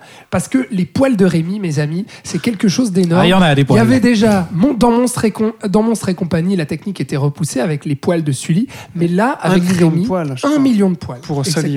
Non, pour euh, Rémi. Pour Ah, Rémi. aussi pour Rémi. Donc tu vois pour le tout petit Rémi. Donc un million de poils pour Sully, mais Sully Ah oui. était énorme. Ouais. Euh, Rémi, un million de poils pour euh, une toute petite bestiole, un tout vous savez combien ça fait Et, du Un million poil, et puis du poil mouillé sur- surtout, qui avait été assez difficile à faire. Absolument, absolument. Et du coup, euh, l'autre défi technique euh, de taille, euh, et qui pour moi est une énorme réussite du, du film, et qui fait sa première qualité selon moi et que j'adore, c'est la modélisation de la nourriture. Le fait de faire un film sur la bouffe et d'arriver à sublimer la bouffe avec de l'animation 3D. Parce que là, mais même en le revoyant encore aujourd'hui, on arrive à sentir les saveurs, on goûte les plats, on a un jeu sur les textures, les liquides, les couleurs, qui est absolument fabuleux. Ah, c'est un film qui donne faim.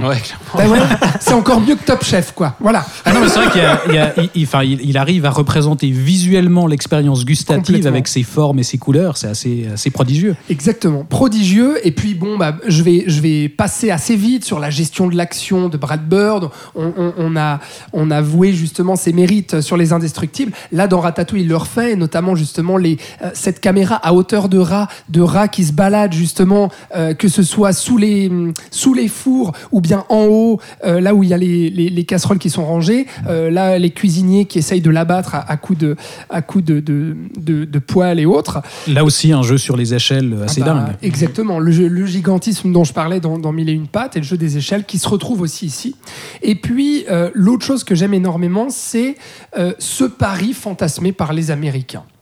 On- parce que j'aime beaucoup ça, je dois avouer, euh, parce qu'il y a en fait le- le- leur vision de Paris. On retrouve cette, euh, cette nostalgie en fait que, que- qui me plaît beaucoup, ce Paris romantique.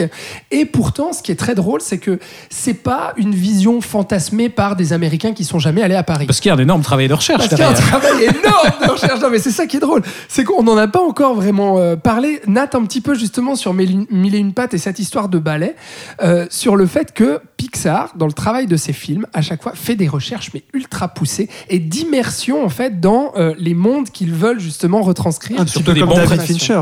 Ouais, Oui, mais, mais sauf que là, c'est surtout des bons prétextes pour prendre des vacances. Oui, alors pour vais en eux, parler. Ouais, tu vois, j'imagine justement avec euh, Wally ou bien avec euh, euh, avec Lao. Et donc là, Ratatouille, bah, effectivement, ils prennent des vacances à Paris, puis ils vont goûter en fait euh, les, Des bons les- restos. les bons restos, les grands plats, ils vont visiter les cuisines, etc., etc. Et puis alors, ils raconteront parce que les critiques euh, auront plu justement sur le fait de ah mais dis donc, vous, vous nous dépeignez un, un- un- enfin vous nous peignez plutôt un Paris euh, romantique, ensoleillé, etc. Alors qu'il pleut tout le temps. Et puis euh, les, les, les, les, les animateurs justement répondront que ah oui mais nous quand on y était pendant notre séjour, bah, il faisait super beau, parce que super joli. Et puis il y que des deux chevaux partout, et c'était génial quoi. On se croirait dans les années 50.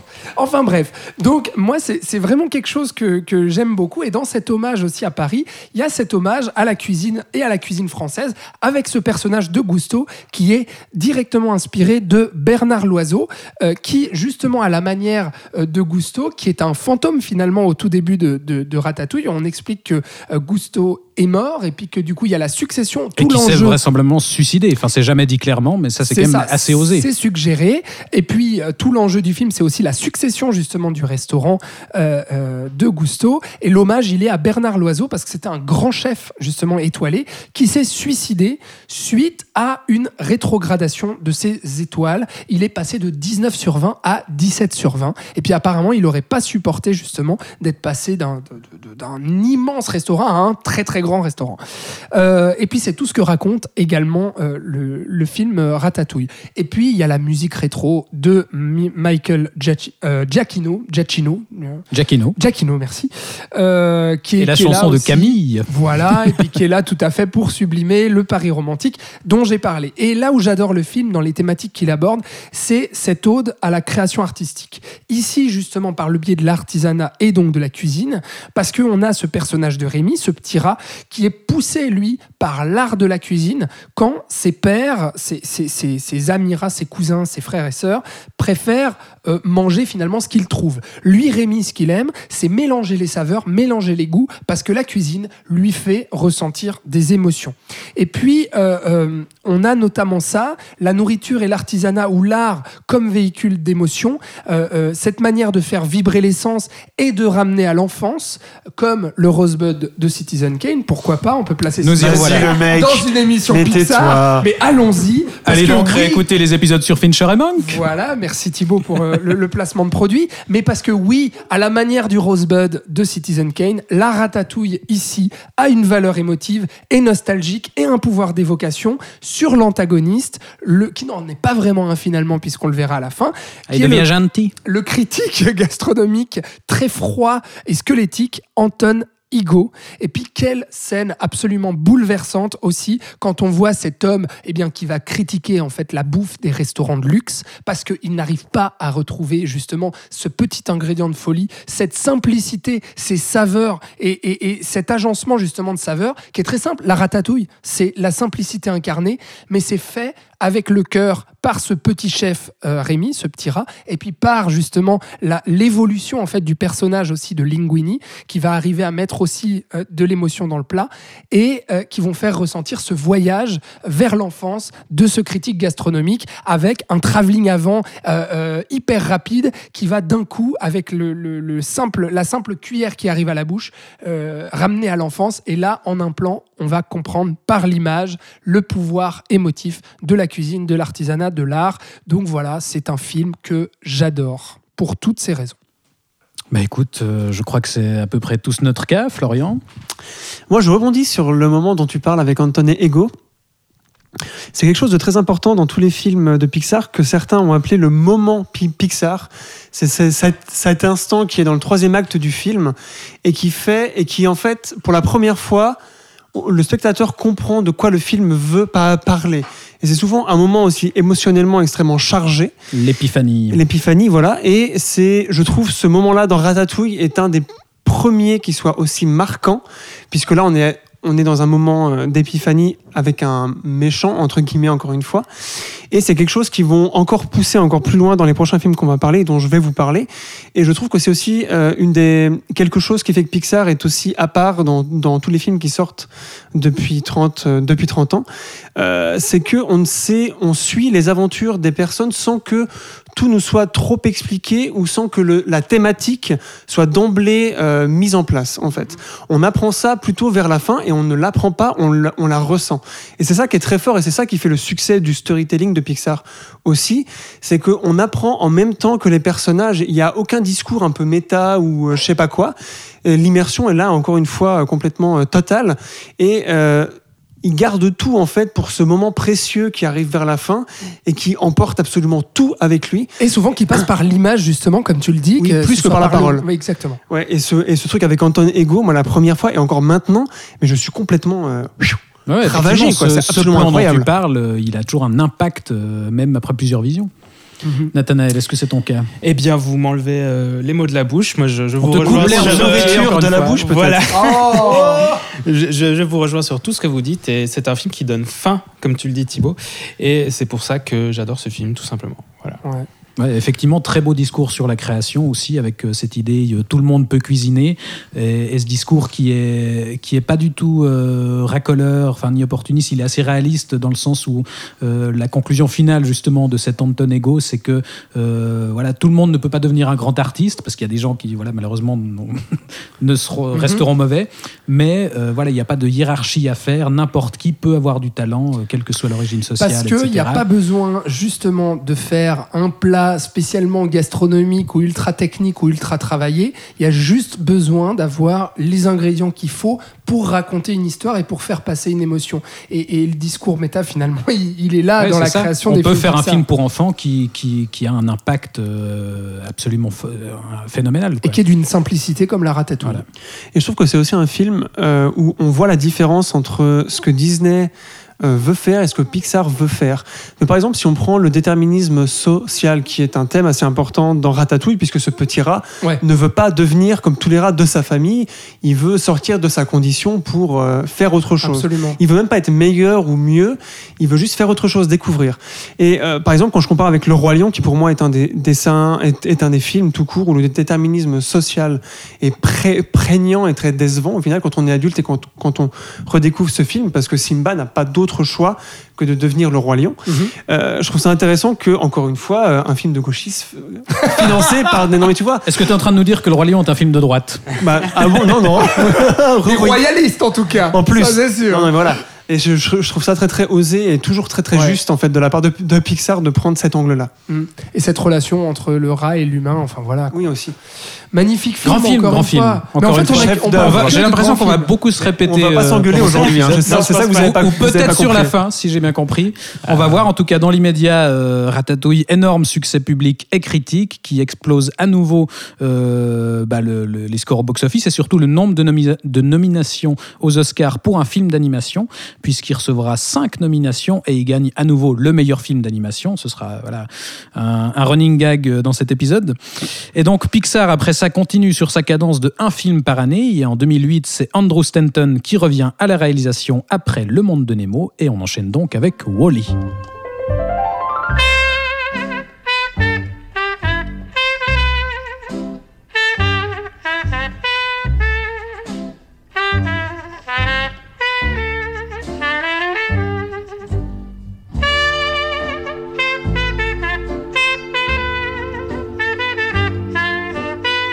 Alors Wally, c'est un projet de longue date puisqu'une chose que je crois on n'a pas évoquée, c'est qu'au tout début du studio, euh, les membres fondateurs s'étaient réunis lors d'un fameux dîner et avaient déjà pitché euh, tous les films à venir. Et Andrew Stanton avait à l'époque déjà parlé de l'histoire de Wally. Donc c'est une idée qui lui trotte dans la tête depuis un bon moment et qu'il va pouvoir concrétiser, avec le neuvième film du studio, euh, avec lequel Pixar propose encore un univers différent et s'attaque encore à un nouveau genre, puisqu'on est ici dans la science-fiction. Et c'est toi qui vas nous en parler, Nathanaël. Oui, euh, donc comme tu dis, neuvième film des studios Pixar qui est sorti en 2008. Et comme tu l'as déjà dit, donc l'idée vient de ce dîner et l'étincelle qui a tout déclenché était et si les humains quittaient la Terre et oubliaient de déconnecter le dernier robot? Donc à partir de là, Stanton va triturer l'histoire dans sa tête pendant plus de dix ans avec Pete Doctor. Euh, l'histoire ne fonctionnera pas. Pete Doctor décidera d'aller réaliser Monstre et compagnie. Andrew Stanton va aller faire Le Monde de Nemo. Euh, je vais vite fait résumer le film avant d'aller plus loin. Donc euh, c'est l'histoire euh, d'un petit robot euh, nommé Wally qui compacte les déchets qui ont recouvert la Terre. Il le fait depuis plus de 700 ans. Donc les humains ont, ont déserté la Terre pour aller vivre dans un vaisseau dans l'espace qui est appelé l'Axiom. Et euh, un jour, ils envoient une sonde nommée Eve qui doit en fait voir si la vie a, pu reprendre son cours sur Terre et s'ils peuvent revenir. Donc euh, Wally va tomber amoureux de Eve et à partir de là, donc ils vont vivre une aventure dans l'espace. Et c'est justement la thématique de l'amour que euh, Stanton va rajouter au scénario pour que celui-ci fonctionne. Donc c'est un scénario qui peut sembler assez basique de base, qui est assez vite résumé, mais qui touche des thématiques assez profondes sur lesquelles je reviendrai, mais je voulais d'abord parler un peu du développement du film. Donc une des idées de base de Stanton était de juxtaposer des éléments rétro avec des images de science-fiction. Il voudra utiliser du jazz manouche des années 30 pour, pour cela, mais il va changer d'avis en voyant les triplettes de Belleville qui, euh, qui concourent pour l'Oscar du meilleur film d'animation en 2003 puisque euh, donc il aura peur qu'on l'accuse de plagiat. Euh, donc il va se rabattre sur euh, le film Hello Dolly, qui est une comédie musicale réalisée par Jane Kelly, sortie en 1969. Il va utiliser la musique de ce film pour l'aspect rétro justement tout au long de Wally. Il va même utiliser un extrait donc que Wally visionnera en fait le soir dans son camion donc, dans un film d'animation 3D, on a des extraits euh, de, en prise de, vue réelle finalement. Exactement, ce qui est, ce qui est assez novateur pour l'époque. Je ne suis pas sûr que ça ait déjà été fait auparavant. Mais... Dans ce sens-là, non, mais on avait eu Roger Rabbit avant. Oui, ah, c'était l'inverse. Oui, c'est ça, c'est ça. Euh, pour l'anecdote, ils vont avoir le droit donc de, de retravailler l'image de Hello Dolly pour que dans ce plan, on puisse voir justement les deux adultes se prendre la main. Euh, parce que ce sera un symbole que Wally va utiliser pour montrer justement pour, euh, démonstratif pour euh, son amour pour Eve, en fait. Il va essayer de lui prendre la main tout au long du film.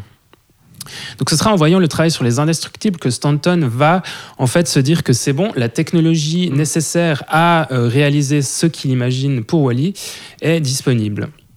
Donc on l'a déjà dit, mais un film chez Pixar, c'est un développement d'environ 4 ans et une des premières étapes euh, c'est de calquer en fait les, équipes du film calquent leurs vacances sur des destinations qui les aideront pour leur film, comme tu l'as dit Alex, par exemple Paris pour Ratatouille ou la route 66 pour Cars. Et donc là ils sont tous partis dans l'espace. J'allais la faire. ah pardon, j'étais encore coupé l'herbe sous le pied. Mais comme tu dis, mais malheureusement c'est mission impossible. Du coup, euh, Andrew Stanton va en fait euh, recruter en fait les meilleurs scénaristes et storyboarders pour lui.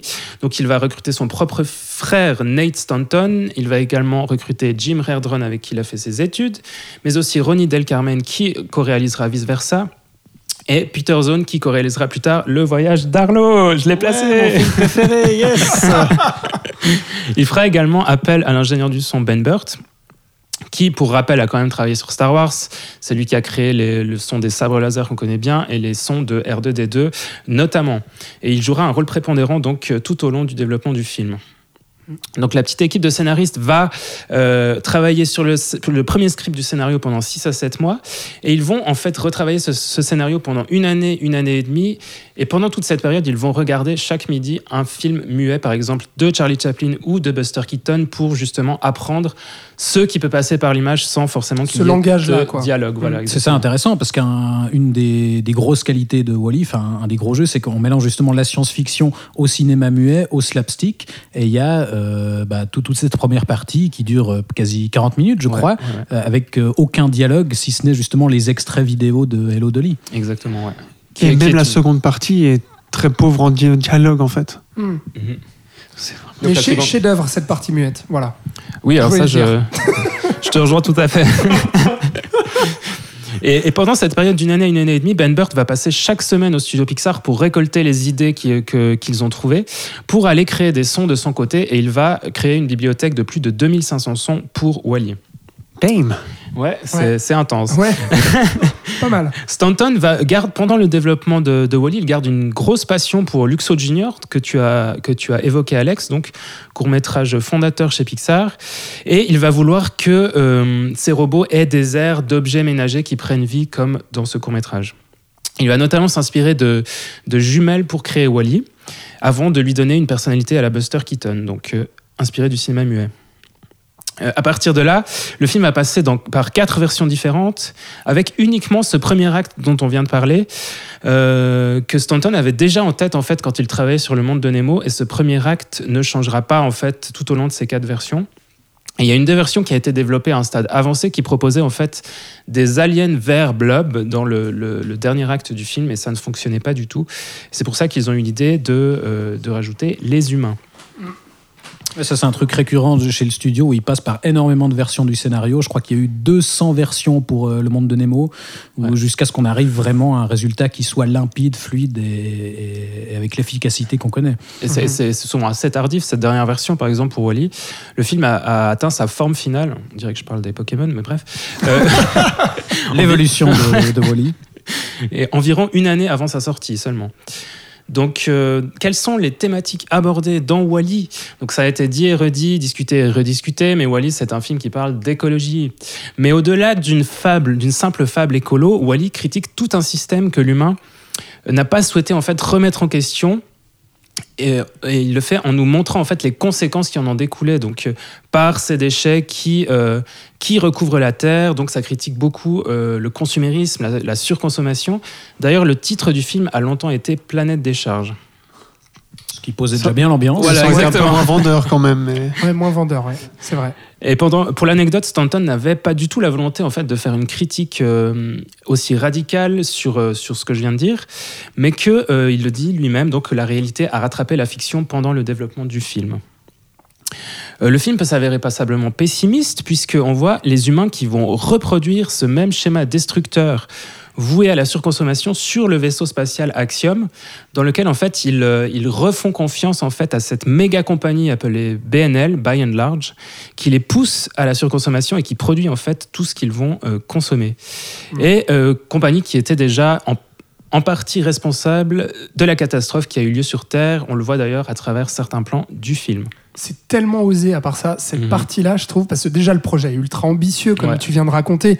Puis cette idée euh, de, de faire, enfin, de créer une histoire d'amour avec des petits robots, avec toute cette partie muette. Enfin, pour moi, c'est vraiment un projet ultra ambitieux pour tout ça. Mais vraiment de montrer les humains comme ça, comme des grosses larves sur Ouais. des sièges qui regardent des écrans, Ouais, qui ont littéralement les yeux collés à l'écran toute la collés journée. à l'écran et qui sont choqués, tu sais, au moment où ils se touchent, au moment où il y a un contact entre une femme et un homme, ils sont choqués, ils sont, ils bug en fait, comme un système Et- informatique. ouais, ouais. C'est mais, mais ultra trash pour un film comme ça Et pour c'est enfants. produit et par. Disney, C'est qui ça. est quand même une méga compagnie C'est qui, hallucinant. qui produit énormément, qui, qui pousse à la Mhm, consommation mhm. avec tous ces produits dérivés, etc. Donc, euh, Mhm.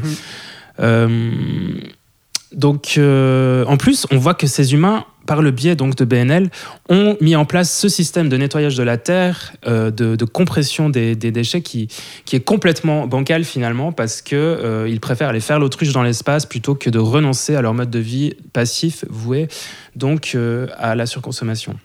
Mais heureusement, durant le film, Wally et Eve vont vraiment mettre en place une révolution au sein de ce vaisseau Axiom. Ils seront d'ailleurs assez vite fichés par le système auto qui gère l'Axiom comme de dangereux terroristes. Ouais, ça va littéralement être des bugs dans la matrice dès qu'ils Exactement, débarquent sur le vaisseau. euh, les, ils vont faire, en- enfin, ils vont euh, dévier les robots de leur ligne directrice parce qu'ils Voilà. suivent littéralement des chemins euh, prédéfinis. Mhm. Et c'est eux qui vont participer à, enfin, qui vont carrément réveiller les humains. Tout à fait.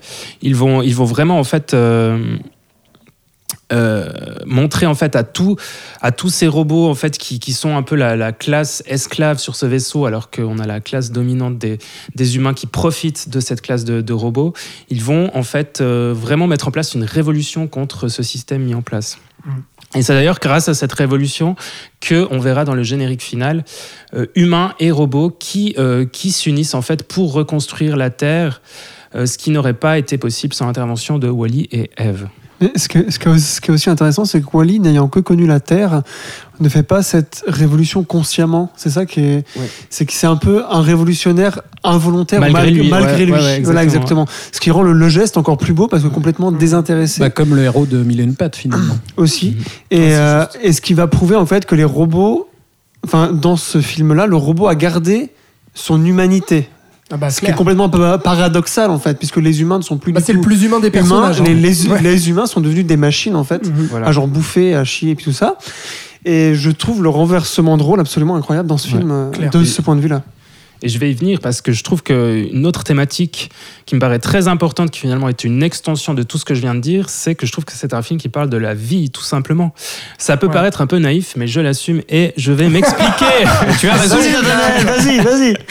Et euh, parce que dès le début, en fait, la volonté de Stanton était de décrire un personnage prisonnier de sa routine pendant plus de 700 ans. Un prisonnier en fait de la futilité de son quotidien et de son travail. Euh, il continue de compresser ses déchets même si ça ne sert plus à rien. Euh, chaque jour il répète les mêmes gestes monotones et je trouve que c'est une belle représentation de l'aliénation par le travail. Et je trouve que ça évoque aussi les, les temps modernes de Chaplin. Donc, euh, Et Métropolis aussi de Fritz Lang, Exactement. pense. À nouveau, le cinéma muet. voilà, ouais. grosse influence.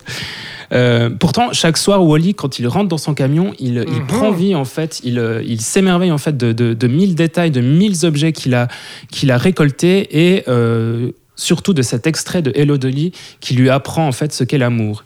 Et je trouve qu'il y a une scène très parlante où on voit Wally qui regarde le ciel et on sent qu'il a envie de, de découvrir s'il y a de la vie là-haut, s'il y a autre chose en fait qui l'attend. Et euh, bah, ça prouve en fait que Wally, il s'est déjà émancipé de, de cette aliénation pendant toutes ces années par lui-même, ce qui n'est pas du tout le cas de Eve quand elle arrive sur Terre, Y a plein de préjugés. et qui, exact, qui elle est complètement prisonnière de son statut de, de robot sonde. Et d'ailleurs, le premier mot qu'elle qu'elle dira à Wally, c'est mission pour lui demander euh, quel est son travail de robot. Ouais, c'est juste. Mais à son contact, elle va également apprendre à s'émerveiller de mille choses et apprendre où est finalement, euh, qu'est-ce qui fait le piment de la vie finalement, et également apprendre ce qu'est l'amour. Euh, pour soutenir mon propos, je, je citerai Andrew Stanton qui, dans les commentaires audio du film, euh, compare Wally à un pissenlit qui pousse à travers le béton pour réussir à vivre sa vie. Et je trouve Et que là, on rejoint Mille et une pattes. exactement, bah, je disais, je Ah disais dans. Mille et une pattes. Voilà. Je disais, je disais que les- le thème dans Mille et une pattes se retrouvait dans Wally et je trouve que c'est deux films finalement qui, qui se rejoignent passablement. Mhm. C'est comme si le studio était cohérent dans, dans. C'est ça, c'est ça. Mais. Alex, euh, ton avis sur, euh, sur Wally Euh, Roméo et Juliette, euh, l'Odyssée de l'espace Voilà. Écoute, ouais. Non, encore, mais- des, encore de grandes inspirations, Bah, encore bien digérées. Ah bah 2000 ans l'Odyssée de l'espa- de Là, l'espace. c'est évident. euh, c'est clair parce qu'il y a euh, ce, ce- ce- Hal. ce robot Hal, bah voilà, l'œil rouge qui va contrôler même la musique. le Ouais. vaisseau, voilà exactement, et puis qui va contrôler le vaisseau justement des humains contre le, le capitaine euh, maître, euh, maître à bord.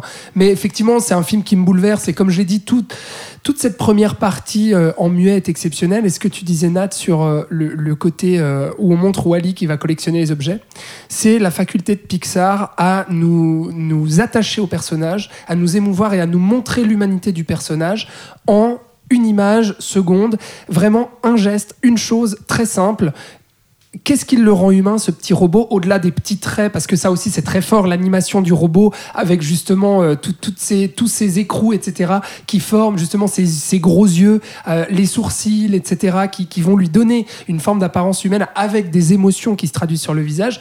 Mais c'est ce côté, bah, en fait, il est comme nous, ce robot, il collectionne des objets, il regarde des films, et en fait, il, il- il- il est ému de. Il s'émerveille, pardon, pour reprendre tes mots, il s'émerveille devant des objets euh, euh, du quotidien qu'il va collectionner chez lui et qui lui rappellent l'avant, en fait. Et ça. euh, Et et il y a cette fou, relation avec euh, son, son petit compagnon le cafard, qui, Oui, qui n'est pas juste. plus humain que lui, mais, mais où il y a quand même une humanité entre les deux qui est assez folle. Ce qui, Exactement. est, ce qui est particulier avec, euh, avec Pixar, et là t'en parlais Alex, c'est pour ça que je vais rebondir, c'est que Pixar, pour l'écriture de leur scénario, ils ont plus d'une vingtaine de règles assez précises.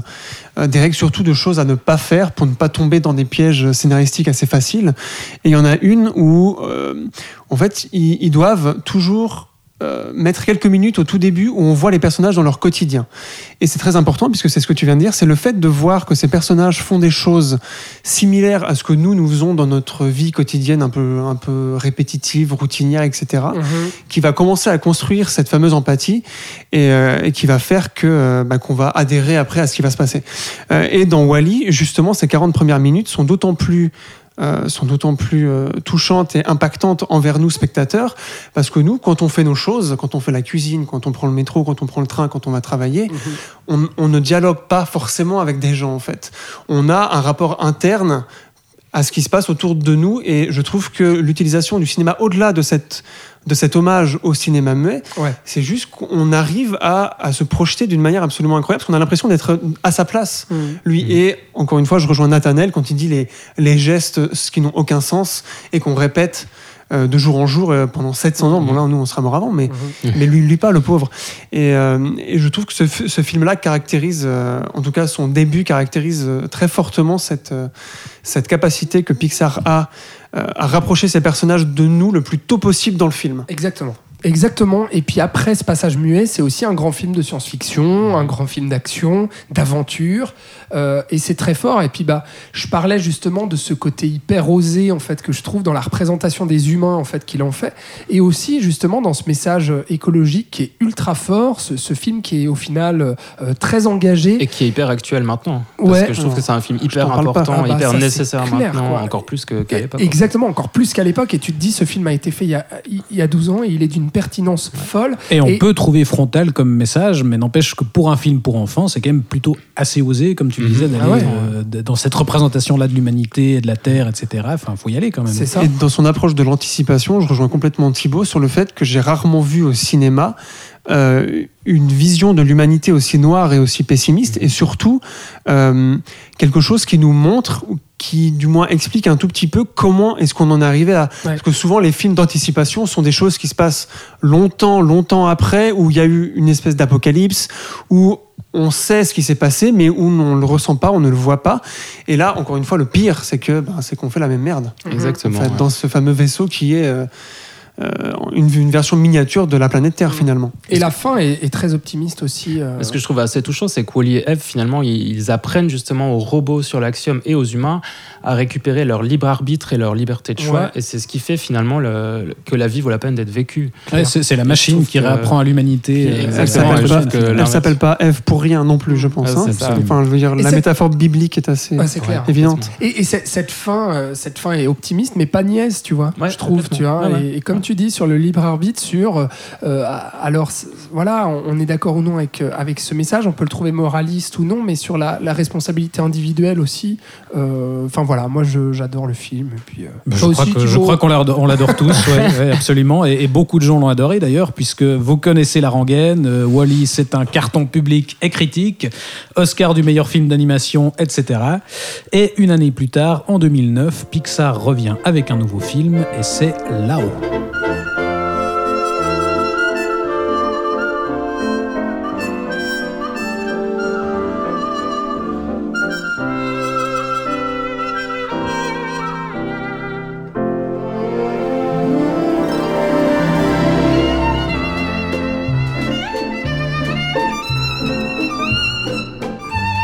Avec là-haut, c'est au tour de Pete Docter de revenir à la mise en scène 8 ans après Monstre et compagnie, et après avoir exploré les peurs enfantines, ce coup-ci on peut dire qu'il enchaîne sur les affres de la vieillesse. Et du coup, en tant que doyen de notre petit groupe, Florian, c'est toi qui vas nous en parler. Et oui, mon cher Thibaut. Pete Docter. euh, Oui, alors Pete Docter. Pete Docter, on n'a pas encore parlé de lui parce que c'est le premier film de ce réalisateur qu'on traite. Il faut savoir qu'il est rentré à Pixar euh, alors qu'il n'avait que 21 ans, qu'il a été très très vite repéré par John Lasseter, qui lui a très rapidement, con- qui lui a tr- très rapidement donné des, responsabilités dans toute la création des différents films. Euh, il fait partie du trio euh, qui a conceptualisé l'idée de base de Toy Story, ce qui est pas rien. D'ailleurs, le personnage de Buzz euh, est calqué sur son visage. Et, quand vous, et si vous voyez la photo de Pete Docter et de Buzz à côté, Un, un c'est peu évident. gonflé, mais, mais oui, Oui, c'est le un même petit peu gonflé, oui, parce qu'il est assez, euh, assez filiforme, on va dire. Euh, et donc, il participe, euh, il participe à plusieurs projets, euh, à tous les projets de Pixar après Toy, Toy Story, parce qu'il faut savoir encore une fois que Pixar est un studio collectif, donc que tout le monde travaille un petit peu sur les projets de tout le monde. Et qu'il garde ainsi la mainmise un peu sur tout. Enfin, il ne laisse rien échapper puisqu'ils sont tous ensemble. Euh, et puis le docteur a donc travaillé sur tous les projets, que ce soit en tant que scénariste, en tant qu'animateur, en tant que doubleur, et bien entendu en tant que réalisateur, comme on l'a déjà dit en 2001 sur Monstre et compagnie, qui est, euh, notons-le, le premier film réalisé par quelqu'un d'autre que John Lasseter dans l'histoire du studio, puisqu'il avait fait Toy Story, euh, voilà, ou co-réalisé euh, Mille et une pattes, évidemment. Et il va aussi euh, doubler donc certains personnages, mais je crois que je l'ai déjà dit. Huit ans plus tard arrive Up, là-haut, en français. Nous Et il voilà. sera aidé euh, par cet effort euh, par Bob Peterson, qui est aussi un, un vieux de la vieille, de la veille. Qui la aurait dû réaliser le voyage d'Arlo. Voilà, mais que j'allais en parler, mais malheureusement, c'est une fin un petit peu triste, puisqu'il n'a pas oui. réussi, un peu comme euh, le co-réalisateur de Ratatouille, qui s'est fait emporter un peu par, par ce projet-là, mais qui lui aussi avait aidé à énormément euh, de choses avant, notamment au début, euh, dans les débuts du studio. Il avait été notamment co-scénariste de Nemo et surtout storyboarder sur énormément de projets. Donc quelqu'un là encore de très important et qui, euh, qui n'avait jamais été crédité en tant que réalisateur pour le moment. Up, de quoi ça parle? Up, ça parle de Carl Fredrickson, Monsieur Fredrickson pour les intimes, qui vit dans sa petite maison euh, dans une grande ville américaine et euh, qui, euh, qui fait la nique à tous ces développeurs immobiliers qui veulent construire un gigantesque mall, donc ces espèces de grands centres commerciaux américains où tu pourrais t'y perdre pendant des jours et des jours, mon Dieu. D'ailleurs, Pixar pourrait faire un film qui se passe dans un mall. Si vous nous entendez, allez-y. Ouais. C'est une idée. Au lieu de nous raconter la jeunesse de Bob l'éclair. Voilà. Buzz l'éclair, pardon. Non, Bob l'éclair. Bon, très bien. Parce que j'ai On un y- t-shirt on y de Bob reviendra. Dylan, c'est pour ça. Oui. Qu'est-ce que je disais? Les malls américains. Oui. Et qui donc va refuser de vendre sa maison et son terrain euh, à ces gens qui veulent faire un grand centre commercial. Mais le centre commercial va quand même se construire autour parce que sa maison, en fait, a une valeur sentimentale euh, très importante pour lui puisque c'est la maison qu'il a partagée avec sa femme, Ellie, euh, durant, euh, durant de longues années de leur relation euh, mariée, euh, etc., etc. Ce qui va se passer, c'est qu'un jour, à la suite d'un accident, un petit peu bête, une coïncidence, comme Pixar en utilise beaucoup pour commencer les aventures, mais jamais pour les terminer. Euh, il va devoir quand même vendre son terrain, mais il ne va pas leur laisser sa maison, à laquelle il va attacher des centaines de ballons bourrés d'hélium, et la maison va s'envoler vers l'Amérique du Sud, une destination que lui et sa femme auraient voulu atteindre euh, lors de leur relation, mais ils n'ont jamais eu assez d'argent. Vers les chutes du paradis. Exactement, les chutes du paradis où ils auraient voulu retraite. vivre pour passer leur retraite parce qu'ils étaient euh, admirateurs d'un explorateur qui s'appelle Charles Muntz et ils voulaient faire comme lui, aller explorer euh, les, les merveilles de la- l'Amazonie. Qu'est-ce que c'est bien pitché. Non, t'as vu, hein, j'ai fait des- j'ai fait des- On est tout de suite dedans. là. Oh là là. Et on va direct euh, direct pousser ça puisqu'on va parler tout de suite euh, des fameuses 15 premières minutes du film Aïe, aïe, aïe. qui auront marqué Toi, euh, tu veux nous faire beaucoup pleurer, hein. d'esprit. Non, absolument pas, parce que je vais le décrypter. je pense que vous avez assez pleuré en regardant des Pixar, euh, merci. Décrypte. Donc, on a cette séquence au tout début du film. Je pense que pour ceux qui l'ont vu, euh, ils voient très bien de quoi je veux parler. Ceux qui l'ont pas vu, euh, shame on you, allez tout de suite le voir. Comme ça, c'est dit. voilà. Euh, qui a été carrément intitulé euh, Married Life, donc la vie maritale, basée sur le thème musical que Michael Giacchino, moi je le dis Giacchino, je sais pas comment vous Oui, le mais dites. tu prononces mal. Voilà, eh bien c'est tant pis. aura composé et aura d'ailleurs gagné un, un Grammy Award, je crois, pour cette composition, et plus largement un Oscar pour toute la composition musicale de tout le film, quand même. Parfaitement mérité.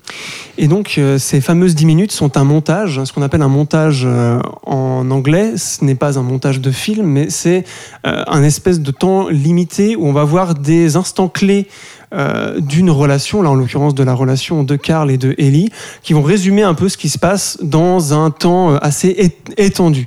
Et alors là, la force de ce dialogue. passage, comment Et Sans sans dialogue en plus, ex- exactement, souvent avec de la musique, puisque j'en parlais là de Michael Mhm, Giacchino. ah ouais. Euh, Il insiste. il insiste. Et donc ce passage est une leçon euh, de cinéma, une leçon euh, de scène d'exposition, puisque Pixar la met encore en œuvre. Ce dont tu parlais, je sais l'un de vous trois, sur le fait que en très peu de temps, ils arrivent à, à invoquer en un seul geste toute la personnalité d'un personnage ou toutes les épreuves par lesquelles il passe. Et ça, il faut avoir un, un- un niveau d'écriture assez élevé pour arriver à là. D'autant plus que là, en 10 minutes, il résume 50 ou 60 ans de vie commune. Toute leur vie commune, oui. Exactement. De leur mariage jusqu'au décès de, de l'épouse. Merci de. Voilà. Mais... Spoiler, pardon, tu Spoiler. plus tard. Et, euh, et donc oui, d'autant plus que c'est un pari excessivement osé, puisque ce, ce genre de technique cinématographique est souvent utilisé soit en milieu de film pour accélérer euh, le scénario, soit en fin de film pour arriver là encore plus vite à l'acte final et à la résolution. Là, ces 10 minutes sont dans les 15 premières minutes du film et donc c'est un risque scénaristique d'une part et d'autre part c'est un risque thématique puisque dans ces 10 minutes on apprend que Ellie euh, ne peut pas avoir d'enfant puisqu'elle est stérile alors qu'elle en voulait et que Karl aussi, enfin il voulait avoir des, il voulait avoir de la progéniture, que euh, ils n'auront jamais euh, l'argent pour se payer ce fameux voyage dont ils rêvaient depuis qu'ils étaient enfants. Et que de trois, ben évidemment, euh, comme Thibaut l'a dit, Ellie meurt euh, et Karl en est complètement dévasté. Et d'ailleurs, au début du film, enfin après, quand on le voit vieux, il est toujours dévasté. Et c'est ce dont va parler le film en sous-texte, le deuil. Également euh, un thème qui n'est pas, euh, qui n'est pas pour les petits enfants, mais qui là pourtant l'est. D'où la force du film.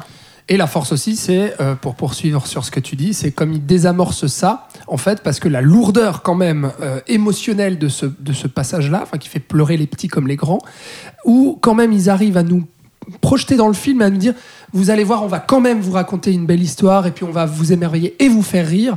Tout de suite après, en fait, ils, ils arrivent à dédramatiser ça avec de l'humour et on va retrouver le vieux Karl aigri, bougon, qui va claquer sa porte et puis qui va taper sur euh, des ouvriers. un personnage, un personnage absolument incroyable qui va euh, symboliser toute cette thématique de la vie- vieillesse et qui va rejoindre la, la galerie des, je vais pas dire anti-héros parce que c'est un terme un peu galvaudé, mais de non-héros, c'est-à-dire un héros que bah, qui a pas grand-chose pour lui, puisque comme tu l'as dit, c'est un vieux monsieur un peu, un peu aigri, un peu grincheux, Sacrément. seul, qui n'a pas d'enfant évidemment, qui n'a pas d'amis non plus, puis qui se retrouve entouré euh, de tous ces connards capitalistes et de tous ces pauvres ouvriers qui malheureusement doivent obéir à ces hippies qui doivent aller se couper les cheveux, comme ils l'appellent, même si ce sont des gens de, des gens euh, en costume cravate. C'est cette fameuse blague moi qui m'a fait exploser de rire au tout début du film. Et donc, euh, Pete euh, Doc- Doc- Doctor, avec ce film, va traiter de, euh, de cette vieillesse et montrer que euh, les grands-pères grincheux ne sont pas que ça, et qu'aussi on peut, et qu'aussi la vieillesse, c'est pas cool, Sur- surtout quand on est seul. Mais va intervenir notre fameux ami Russell, le boy Il va scout. pas rester seul bien longtemps. Voilà. Et Russell, jeu de mots, je ne pense pas, puisqu'il ne parle pas français aux États-Unis. Donc il ne se revoute. tu pourras le couper. Ah non, on va la garder celle-ci. mon gars, alors ça, je peux te dire. Et donc avec l'arrivée de ce personnage qui va toquer tout simplement à la porte pour, euh, pour remplir une des dernières missions qu'il doit faire pour avoir tous les badges de Boy Scout. Et cette mission, c'est d'aider une personne âgée. Il ne pouvait pas euh, pire tomber que sur Carl Fredrickson qui n'en a rien à foutre d'être aidé, qui ne veut voir personne, qui n'aime personne. Allez tous vous faire cuire un œuf. Euh, va quand même devoir se le taper puisque quand la maison va décoller, le petit Russell sera toujours sur le pas de la porte.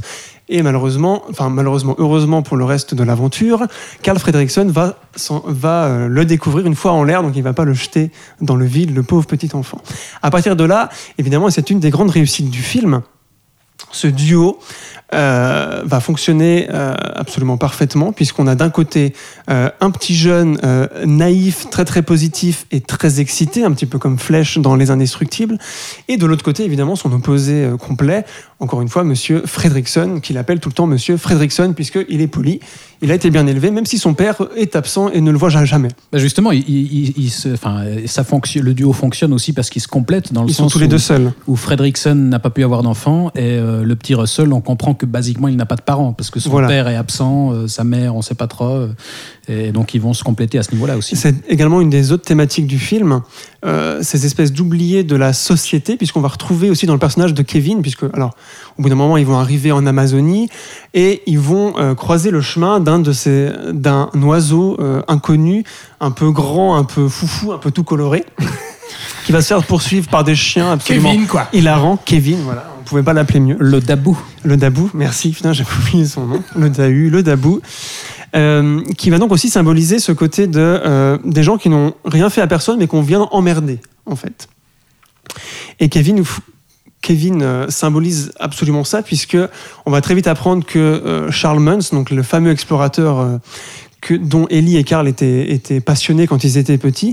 euh, Bon, tu vas pas nous raconter tout le film quand même là. euh. non, je te raconte pas le film, je te parle des thématiques. Je parlais des oubliés de la Oui. société, vois-tu D'un côté, tu as les capitalistes. Et donc, l'aventurier, Et même quand tu vas en Amazonie, t'es pas tranquille parce qu'il y a un de ces putains de chasseurs de merde avec des chiens euh, à la voix aiguë comme ça qui veulent, qui veulent te tuer et, emp- et t'empêcher d'aller donner à manger à tes pauvres enfants qui attendent dans ton nid euh, quelques kilomètres. Encore un loin. film de gauchiste.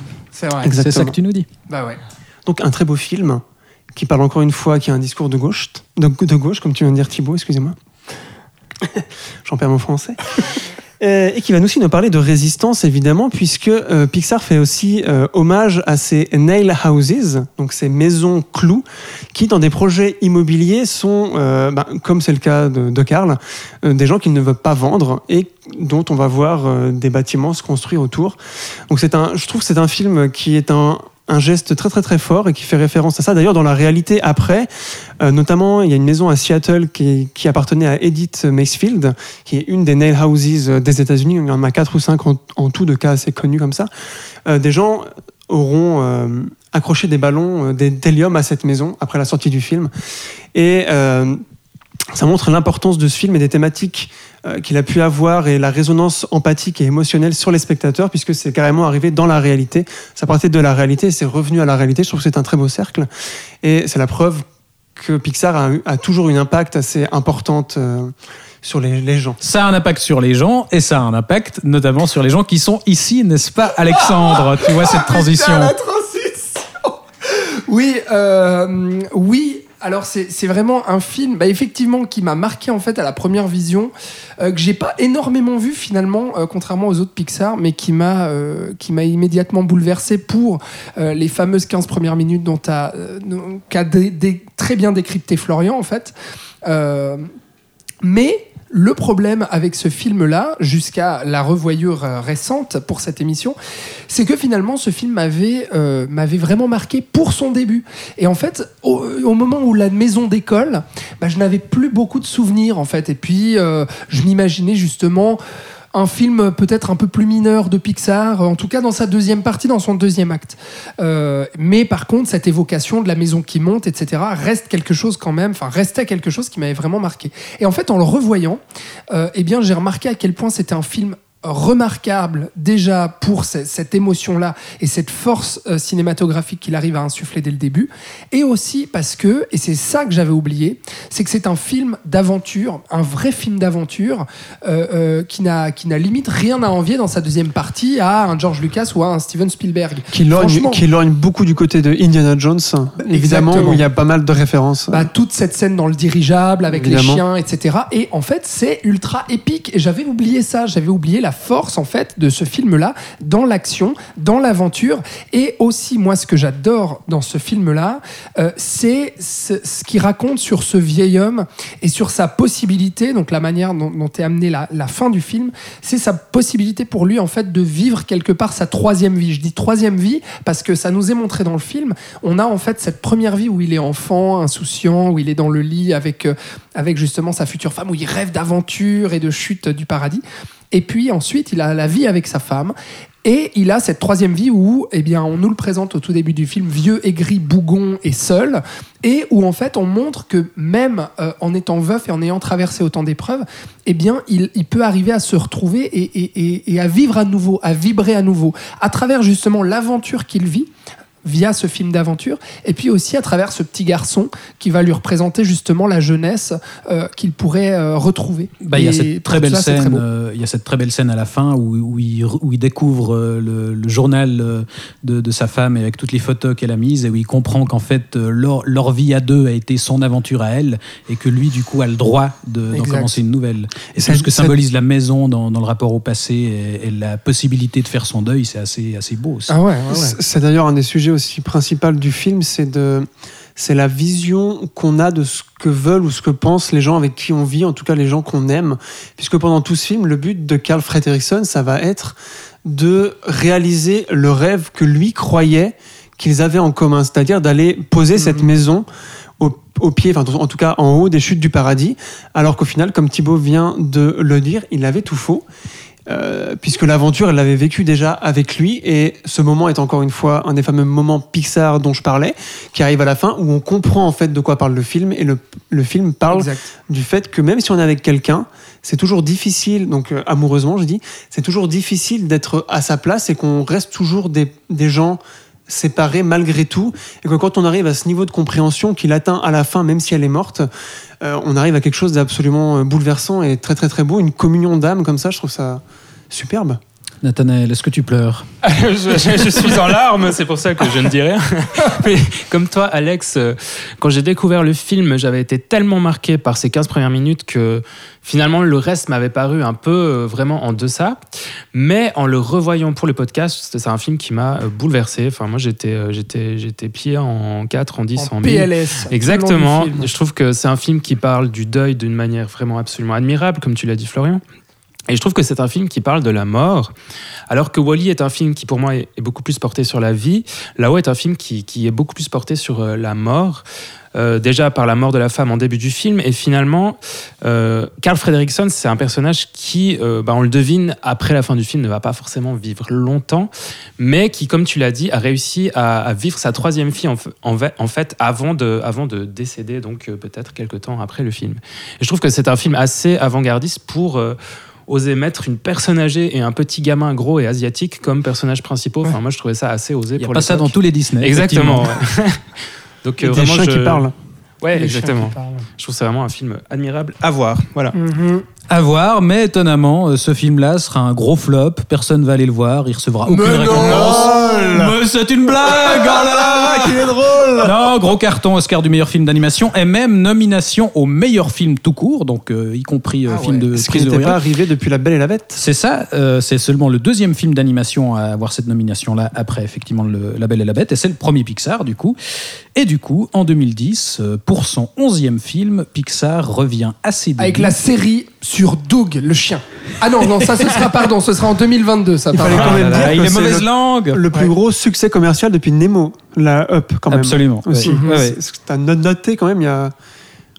Et donc, pour son onzième film, en 2010, Pixar revient à ses débuts et réalise 11 ans après le deuxième épisode, un Toy Story 3.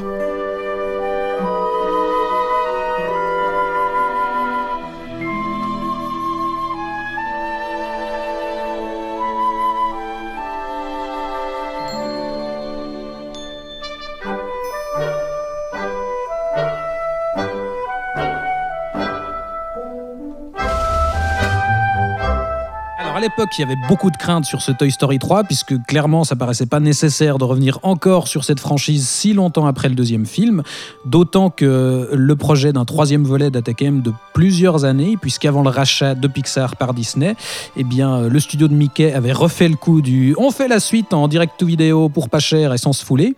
Mais heureusement, suite au rachat de Pixar, eh bien, la version de Disney euh, de Toy Story 3 a été annulée et la production transférée à Pixar. Et c'est finalement Lee Unkrich qui avait co-réalisé euh, le deuxième Toy Story avec la 7 heures qui se charge de ce troisième épisode. Et c'est à nouveau toi qui nous en parle, Florian, de ce Toy Story 3. Toy Story 3, le meilleur film de Pixar.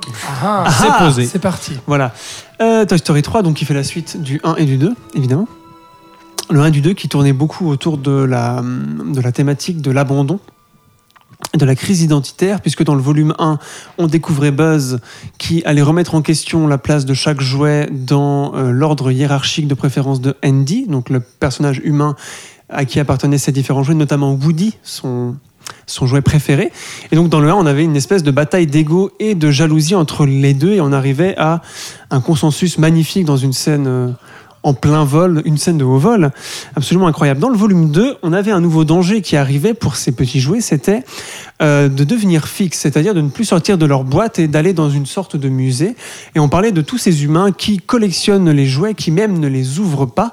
Je pense à tous ceux qui ont collectionné les figurines de Star Wars et qui les gardent chez, eux précieusement, puisque ça va prendre de la valeur. Et là, on découvrait un personnage important qui est euh, Je- Jessie, donc la cowgirl du même univers que Woody. On parle encore de crise identitaire, puisque Woody découvrait qu'il appartenait à un espèce de univers, même une série télé animée. Mais là encore, l'union et la solidarité vont vaincre et ils vont encore s'en sortir jusqu'à ce début du volume 3, euh, où là, le problème est de plus grande envergure, puisque Andy a grandi, il a 17 ans, et comme euh, beaucoup d'Américains, il va devoir, il va aller à l'université et donc trier ses jouets. Il va, heureusement ou malheureusement, euh, vouloir garder Woody, en tout cas vouloir l'emporter à l'université avec lui, puisque c'est son jouet le plus ancien, le, jouet duquel il est le plus proche. Euh, mais Woody et le reste des, jouets vont soit aller à la cave, soit à la poubelle, mais finalement à Sunnyside, qui est une espèce de garderie.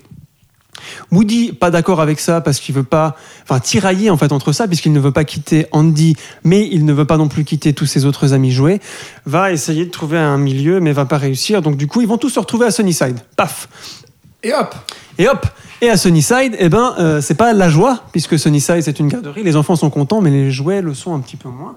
En tout cas, c'est ce qu'ils vont découvrir assez rapidement, puisque euh, à Sunnyside, il y a deux salles et deux ambiances, comme dans une boîte de nuit. Euh, il y a... C'est beau. Il y a la salle pour les petits-enfants avec des jouets qui vont être martyrisés, qui vont être mâchonnés, qui vont être décapités, qui vont être démembrés, euh, bavés dessus, tout ce que vous voulez. Et il y a l'autre salle assez sympa avec des enfants un petit peu plus, un petit peu plus vieux, on va dire, où là les, jouets sont un peu plus euh, voilà, précautionneux, où on caresse, où on prend soin d'eux. Quand ils vont arriver là-bas, ils vont tomber sur le maître des lieux qui s'appelle Lotso, un bon gros euh, ours en peluche rose qui est bien sympathique de prime abord, mais qui évidemment va se révéler être un tyran et le tyran de Sunnyside, de cette garderie, et va donc dire à tous ces nouveaux d'aller dans la salle des petits qui vont être euh, donc martyrisés, torturés et complètement, euh, complètement traumatisés par ces expériences, parce qu'à chaque fois qu'une une, à, ch- à chaque fois qu'une récréation euh, rentre en jeu, bref, euh, ils s'en sortent complètement, euh, voilà, complètement, complètement fous. Et là, à nouveau, on, on explore un, un genre euh, du cinéma codifié, puisqu'on parle sur le, le film de prison. Le film de prison, exactement. Mais avant ça, je voulais parler, euh, pour moi, le film évolue euh, Tu l'as sur- perturbé. sur euh, deux visions. Ouais, j'ai tu- voulu brûler les étapes, pardon. Mais j'y reviendrai, Thibaut, j'y reviendrai. Donc on a dans ce film, ce qui fait le cœur du film, c'est euh, les deux visions différentes entre le personnage de Woody qui va finalement se retrouver là, au tout début en tout cas, et le personnage de Lo- Lotso, et on reparle à nouveau de l'abandon.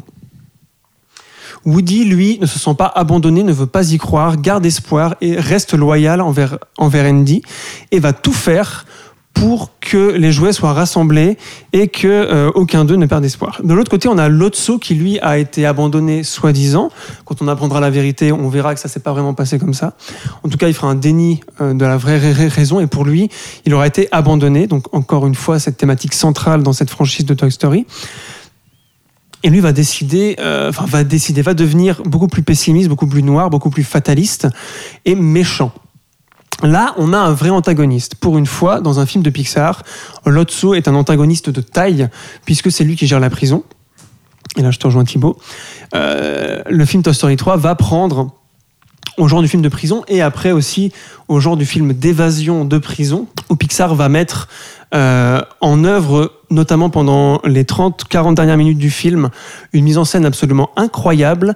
euh, une évasion non-stop où on n'aura aucune respiration. J'ai rarement vu un film comme ça qui arrive rythmiquement à enchaîner autant d'événements et à marquer des pauses, notamment une pause euh, à côté d'un d'un conteneur à ordures qui est absolument incroyable pour la résolution. Il fait un triple climax à la Cameron, Non finalement. mais c'est absolument... Non, mais oui, c'est vrai. C'est ça. C'est ça. Et j'allais parler de Cameron, figure-toi. Puisqu'il y a quelque chose que je connais depuis que j'ai vu Terminator 2 qui s'appelle le syndrome Terminator 2 que j'ai vu beaucoup trop tôt, euh, où à la fin, quand le héros meurt, j'ai été excessivement touché et je trouve que dans ce film Toy Story 3, ce qui en fait la force et qui pour moi est le meilleur film euh, de Pixar, c'est que Pixar a osé euh, donner de la mortalité à ses jouets et les mettre face à cette mortalité, quelque chose quand même assez intense. euh, après euh, Wally qui était quand même assez euh, chaud, on est en train de détruire la planète. Après Up, euh, bah, on va tous crever. Euh, Wally ou là, euh, pardon, euh, et dans Toy Story 3 où des jouets qui sont quand même des personnages euh, très très proches de notre enfance qu'on a tous eu, qui de, qui en plus sont des personnages qu'on suit depuis le premier, donc on a une empathie encore supérieure vis-à-vis d'autres films de Pixar.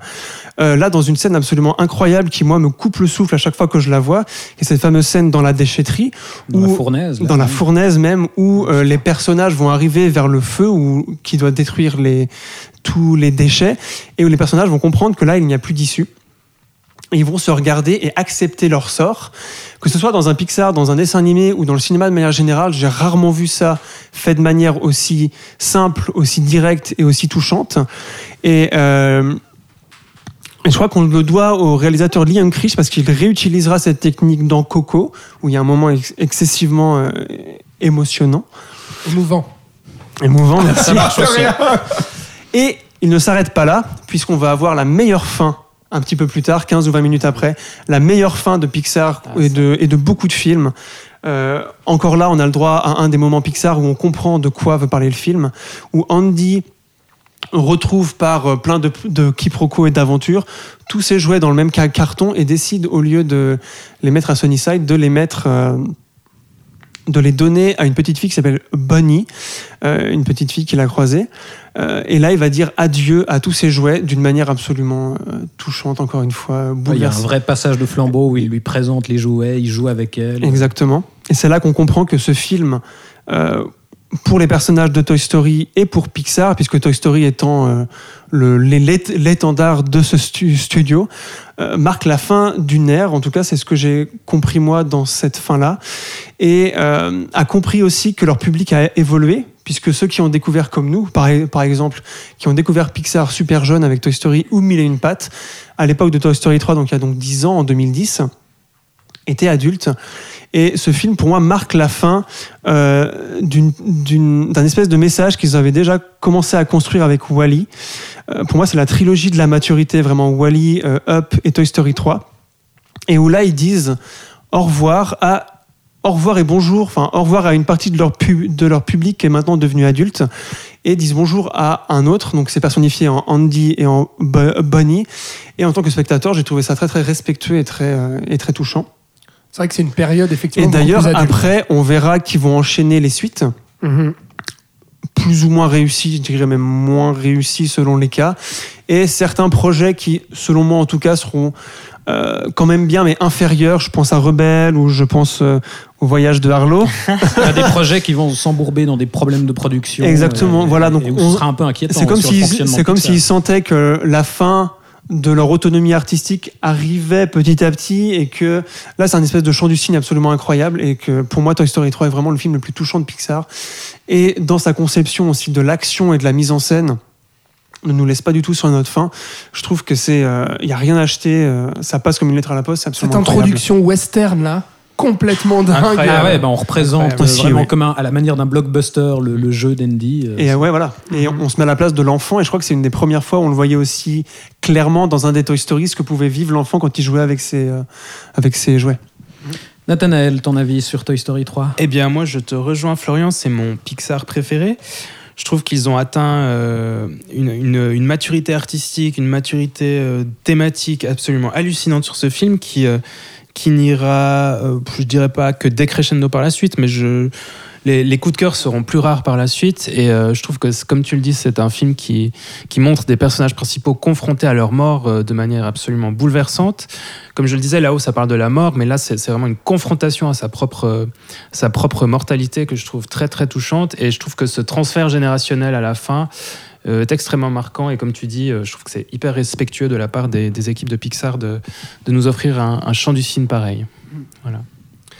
Alex, Moi, ce chant du cygne, Bah, j'étais bouleverse. bouleversé aussi, ouais, ouais, bah, au cinéma, euh, surtout que je m'y attendais pas, quoi. Je me souviens, j'étais allé, euh, en plus avec des, avec des potes, je me souviens, et, et on s'attendait pas du tout à ça. Et on s'est retrouvés, euh, on était ados en plus, tu vois. Vraiment, euh, euh, Toy Story, c'est c'est notre enfance, trop bien, on va voir le 3. Et on avait chialé, mais chialé tout ce qu'on pouvait à la fin du film. Et vraiment, on se regardait, tu chiales? Non, non, je chiale pas, tais-toi, toi, c'est bon. Et, et en fait, ce, ce film m'a vraiment marqué pour ça. Et au-delà de ça, c'est un film magnifique, euh, bah, sur, sur la loyauté, sur l'amitié, la fidélité et euh, le temps qui passe aussi. Et puis, euh, comme j'ai dit, sur sa manière de réinventer les genres de cinéma, euh, le, cinéma le, le film de prison, le western, le l'actionneur, etc. Enfin, cette scène dans la fournaise aussi à la fin, dans la déchetterie, complètement hallucinante. Hallucinant. Aussi en termes de mise en scène, d'enjeux, etc. Même en le revoyant aujourd'hui, hein, les enjeux sont toujours intacts. Euh, on a des frissons à cette scène, on a peur de perdre ses jouets. Euh, et, et, et vraiment, on n'en a pas parlé, mais les, les- cette manière de, de réinventer aussi, alors qu'ils sont au troisième, d'introduire des nouveaux jouets. Il y a Barbie et Ken aussi. C'est hilarant, ils arrivent à Et avec fois. des sacrés doubleurs, parce qu'on a peu parlé des, des, des, des- acteurs qui prêtent leur voix au personnage, mais là, Ken, il est quand même doublé par Michael Keaton. Mais c'est juste, c'est juste. Et, et- et là-dessus, je trouve ils arrivent à se réinventer euh, dans l'humour, dans les thématiques dont a parlé Florian, dans tout ça. Et euh, euh, il y a aussi Buzz l'éclair. El Buzzo, quoi. Buzz en espagnol. Et ça, mais je me souviens au cinéma et encore Hay aujourd'hui. un amigo en me. Je, je pense que c'est vraiment, mais c'est tout con, hein. c'est c'est Buzz qui, qui fait l'accent espagnol et puis qui, qui se met à, à vouloir danser la salsa avec Barbie, enfin c'est- c'est c'est, euh, avec euh, Jessie, Jessie. pardon. Et puis juste ça, mais ça me fait mourir de rire encore aujourd'hui. Je trouve que c'est un, un des trucs les plus brillants en termes d'humour chez Pixar. Donc euh, oui, bah, je, je rejoins tout ce qui a été dit. Euh, immense, immense film. Euh, je sais pas si c'est mon préféré des trois parce que je- je- j'ai du mal à choisir entre les trois Toy Story, mais en tout cas c'est c'est une saga euh, que, que j'adore vraiment de bout en bout euh, chez Pixar et qui est pour moi clairement une des plus passionnantes euh, du cinéma. Même Toy, même Toy Story 4. Même Toy Story 4, j'aime beaucoup. On y a d'ailleurs consacré un épisode. Ah, tu fronces les sourcils, Nathanaël, tu n'aimes pas trop Ah Toy non, Story j'aime pas 4? trop, mais ce n'est Ah, pas le sujet de ce soir. Mais comment passer après cette Ah fin oui, en fait ah bah C'est voilà. juste Mais ça. oui. C'est Euh, comme Rambo 6 après Rambo 5. Tout à fait. Absolument. Oui, c'est pareil. Rambo 4 plutôt. Oui, Rambo Pardon. 5 après Rambo 4. En Oui. Birmanie, puis après au Mexique. Ouais, il se fait à recommencer à raconter n'importe quoi. hein. Directement. Enfin, donc tu nous parlais de chant du cygne pour ce Toy Story 3 et c'est ce qu'on va voir. Que effectivement, comment passer après ce, ce Toy Story 3 qui fait à nouveau péter les records, l'Oscar habituel, etc. Et qui est le premier euh, film d'animation à dépasser le milliard de recettes, donc vraiment énorme succès. En gros, Pixar est au sommet, donc à partir de là, effectivement, fatalement, ça ne peut que retomber. Et les années qui vont suivre vont être assez délicates pour Pixar. Il y aura pour la première fois, euh, je crois qu'on est assez d'accord là-dessus, une vraie baisse de qualité, puisque derrière, on aura euh, le fameux Cars 2 assez oubliable. On aura une suite à Monstres et compagnie qui, là aussi, euh, ne réitère pas vraiment l'exploit de Toy Story 3. Et surtout, on en a parlé, plusieurs projets qui vont s'embourber dans des productions hyper compliquées. Rebelle et le voyage d'Arlo, sur lesquels les réalisateurs d'origine seront remplacés tous les deux. Et on voit là qu'il y a une vraie difficulté à laisser de la place à des nouveaux réalisateurs en dehors du, du noyau dur. Et donc pendant cinq ans, on a une vraie période creuse, assez inquiétante pour l'avenir du studio, puisqu'en même temps, il annonce à nouveau des suites au Monde de Nemo, aux Indestructibles et finalement à Toy Story. On se dit comment enchaîner, euh, rajouter un opus après ce troisième épisode qui, clôturait parfaitement le parcours des personnages. Enfin bref, tout ça pour que finalement, en 2015, quelques mois avant le voyage d'Arlo, Pete Docter revienne avec un nouveau projet et d'un coup, l'espoir revient puisqu'on se retrouve, pour moi, face au meilleur Pixar depuis Toy Story 3 et ce film, c'est Vice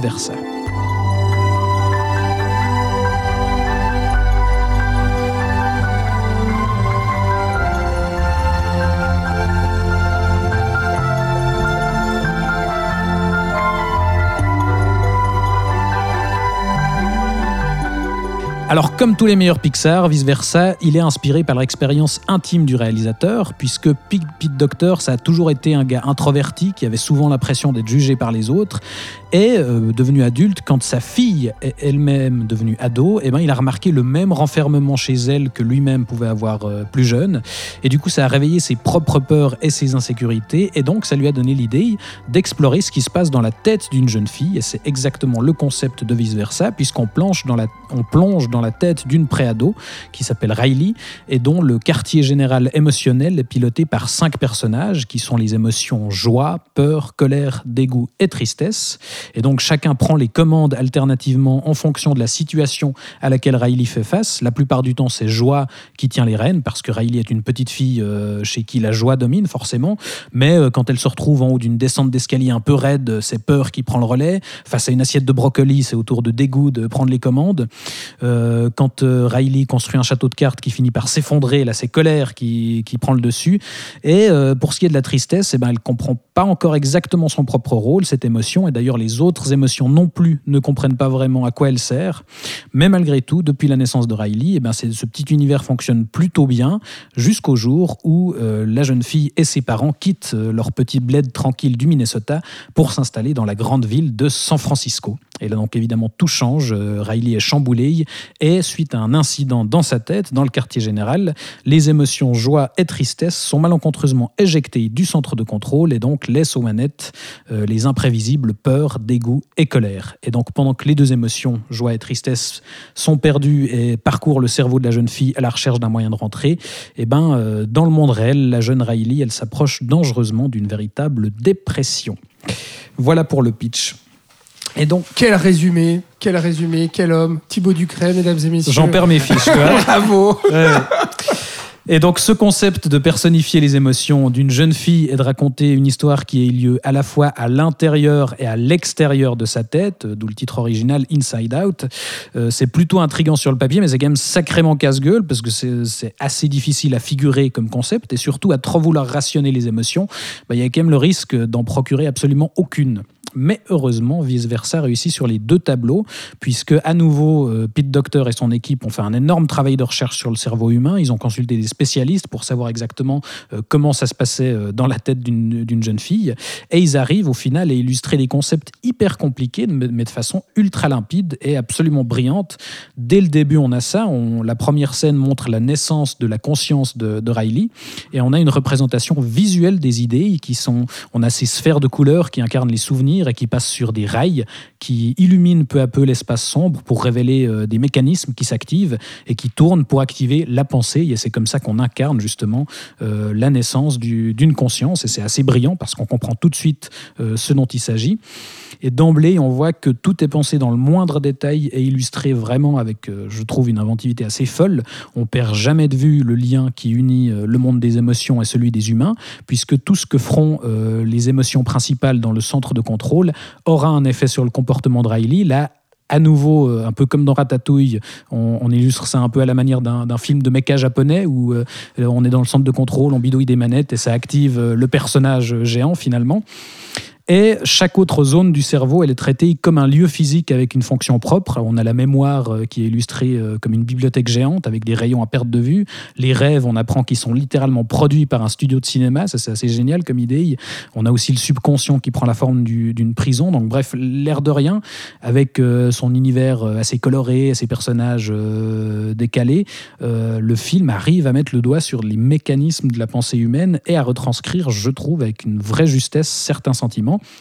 Le tout sans passer des plombs à aligner des cautions théoriques, euh, des explications scientifiques. Euh, On n'est pas dans un Nolan, quoi. Enfin, Non, c'est- ça. c'est vraiment euh, une incarnation visuelle. Navré pour le petit tacle au Et passage. effectivement, c'est simple, comme tu dis, quoi, qui fait passer les émotions par des personnages caractérisés par des couleurs. On, on a souvent reproché à ce film-là, j'ai souvent entendu dire que justement, c'était pas assez pour les enfants, tu vois, que c'était trop, trop compliqué, qu'il y avait trop d'idées, trop, trop de personnages, etc. Enfin, pardon, mais euh, on prend les enfants pour, pour des cons en disant ça. Enfin, moi, moi je trouve pas ça ouais. compliqué. Enfin, Non, non, c'est- pas compliqué. est très lisible comme film. hyper lisible Ouais, et tout est représenté par l'image, par des personnages. Enfin, tout est limpide, quoi. Je, je pense trouve. que les gens tiquent parce qu'il est à nouveau assez osé pour Ah un bah, film pour hyper enfants. audacieux, ouais. De- parce Ah que, enfin, il raconte quand même quelque chose de, de compliqué et surtout d'assez délicat parce qu'au fond, de, de quoi ça parle vice versa. Euh, comme je l'ai dit, les émotions comprennent pas encore le rôle de la tristesse parce que Riley elle-même doit encore apprivo- apprivoiser ses émotions et comprendre leur raison d'être. Et au début, on a justement euh, l'équipe qui est dirigée par, euh, par la joie et les souvenirs principaux qui alimentent son cerveau sont uniquement joyeux. Et l'élément déclencheur de l'histoire, c'est justement le personnage de tristesse qui va commencer à contaminer les souvenirs parce que Riley elle-même découvre la nostalgie, la mélancolie. Et à la fin, on se retrouve avec une équipe euh, des émotions qui est mieux répartie, justement des souvenirs principaux qui mêlent plusieurs émotions parce que l'esprit de la jeune fille se complexifie et qu'elle comprend la nécessité de la tristesse. Ça que raconte le film, et c'est effectivement plutôt osé parce que ça passe aussi, euh, cette compréhension des émotions et cette construction d'identité finalement, par un personnage absolument génial qui est le personnage de Bing Ah, Bong. on y vient. On y arrive. L'ami imaginaire de Riley, qui est un éléphant chat dauphin en barbe à papa qui pleure des bonbons. Donc voilà. C'est assez gratiné, euh, mais qui malheureusement, euh, puisque Riley a grandi, a été un peu euh, oublié. Et donc quand on le découvre, c'est littéralement un clochard qui, qui erre dans les rayons de la bibliothèque des souvenirs. Et ce qu'ils font de ce personnage, sans, sans trop spoiler, pour ceux qui ne l'auraient pas vu, mais accrochez-vous, c'est, je trouve, à la fois ultra cohérent dans le parcours de l'héroïne et absolument bouleversant dans son, dans son exécution. La résolution de l'histoire avec ce personnage, je trouve hyper osé et hyper fort. Enfin, moi, c'est une des scènes de Pixar qui me, qui me touche le plus. Et on retrouve du coup la, la grande qualité du studio qui est à, nouveau la totale confiance qu'ils font euh, en, en l'intelligence de, leur jeune public. On ose parler à des enfants comme à des futurs adultes. On ose mélanger les tons et aborder des sujets assez durs jusqu'à euh, ce câlin final qui, qui termine le parcours psychologique de, l'héroïne et qui, moi, me terrasse à chaque fois. Donc vraiment, c'est, c'est je, je pense, l'un des Pixar les, les plus émouvants. Je ne sais pas ce que vous en dites, mes chers amis Nathanaël.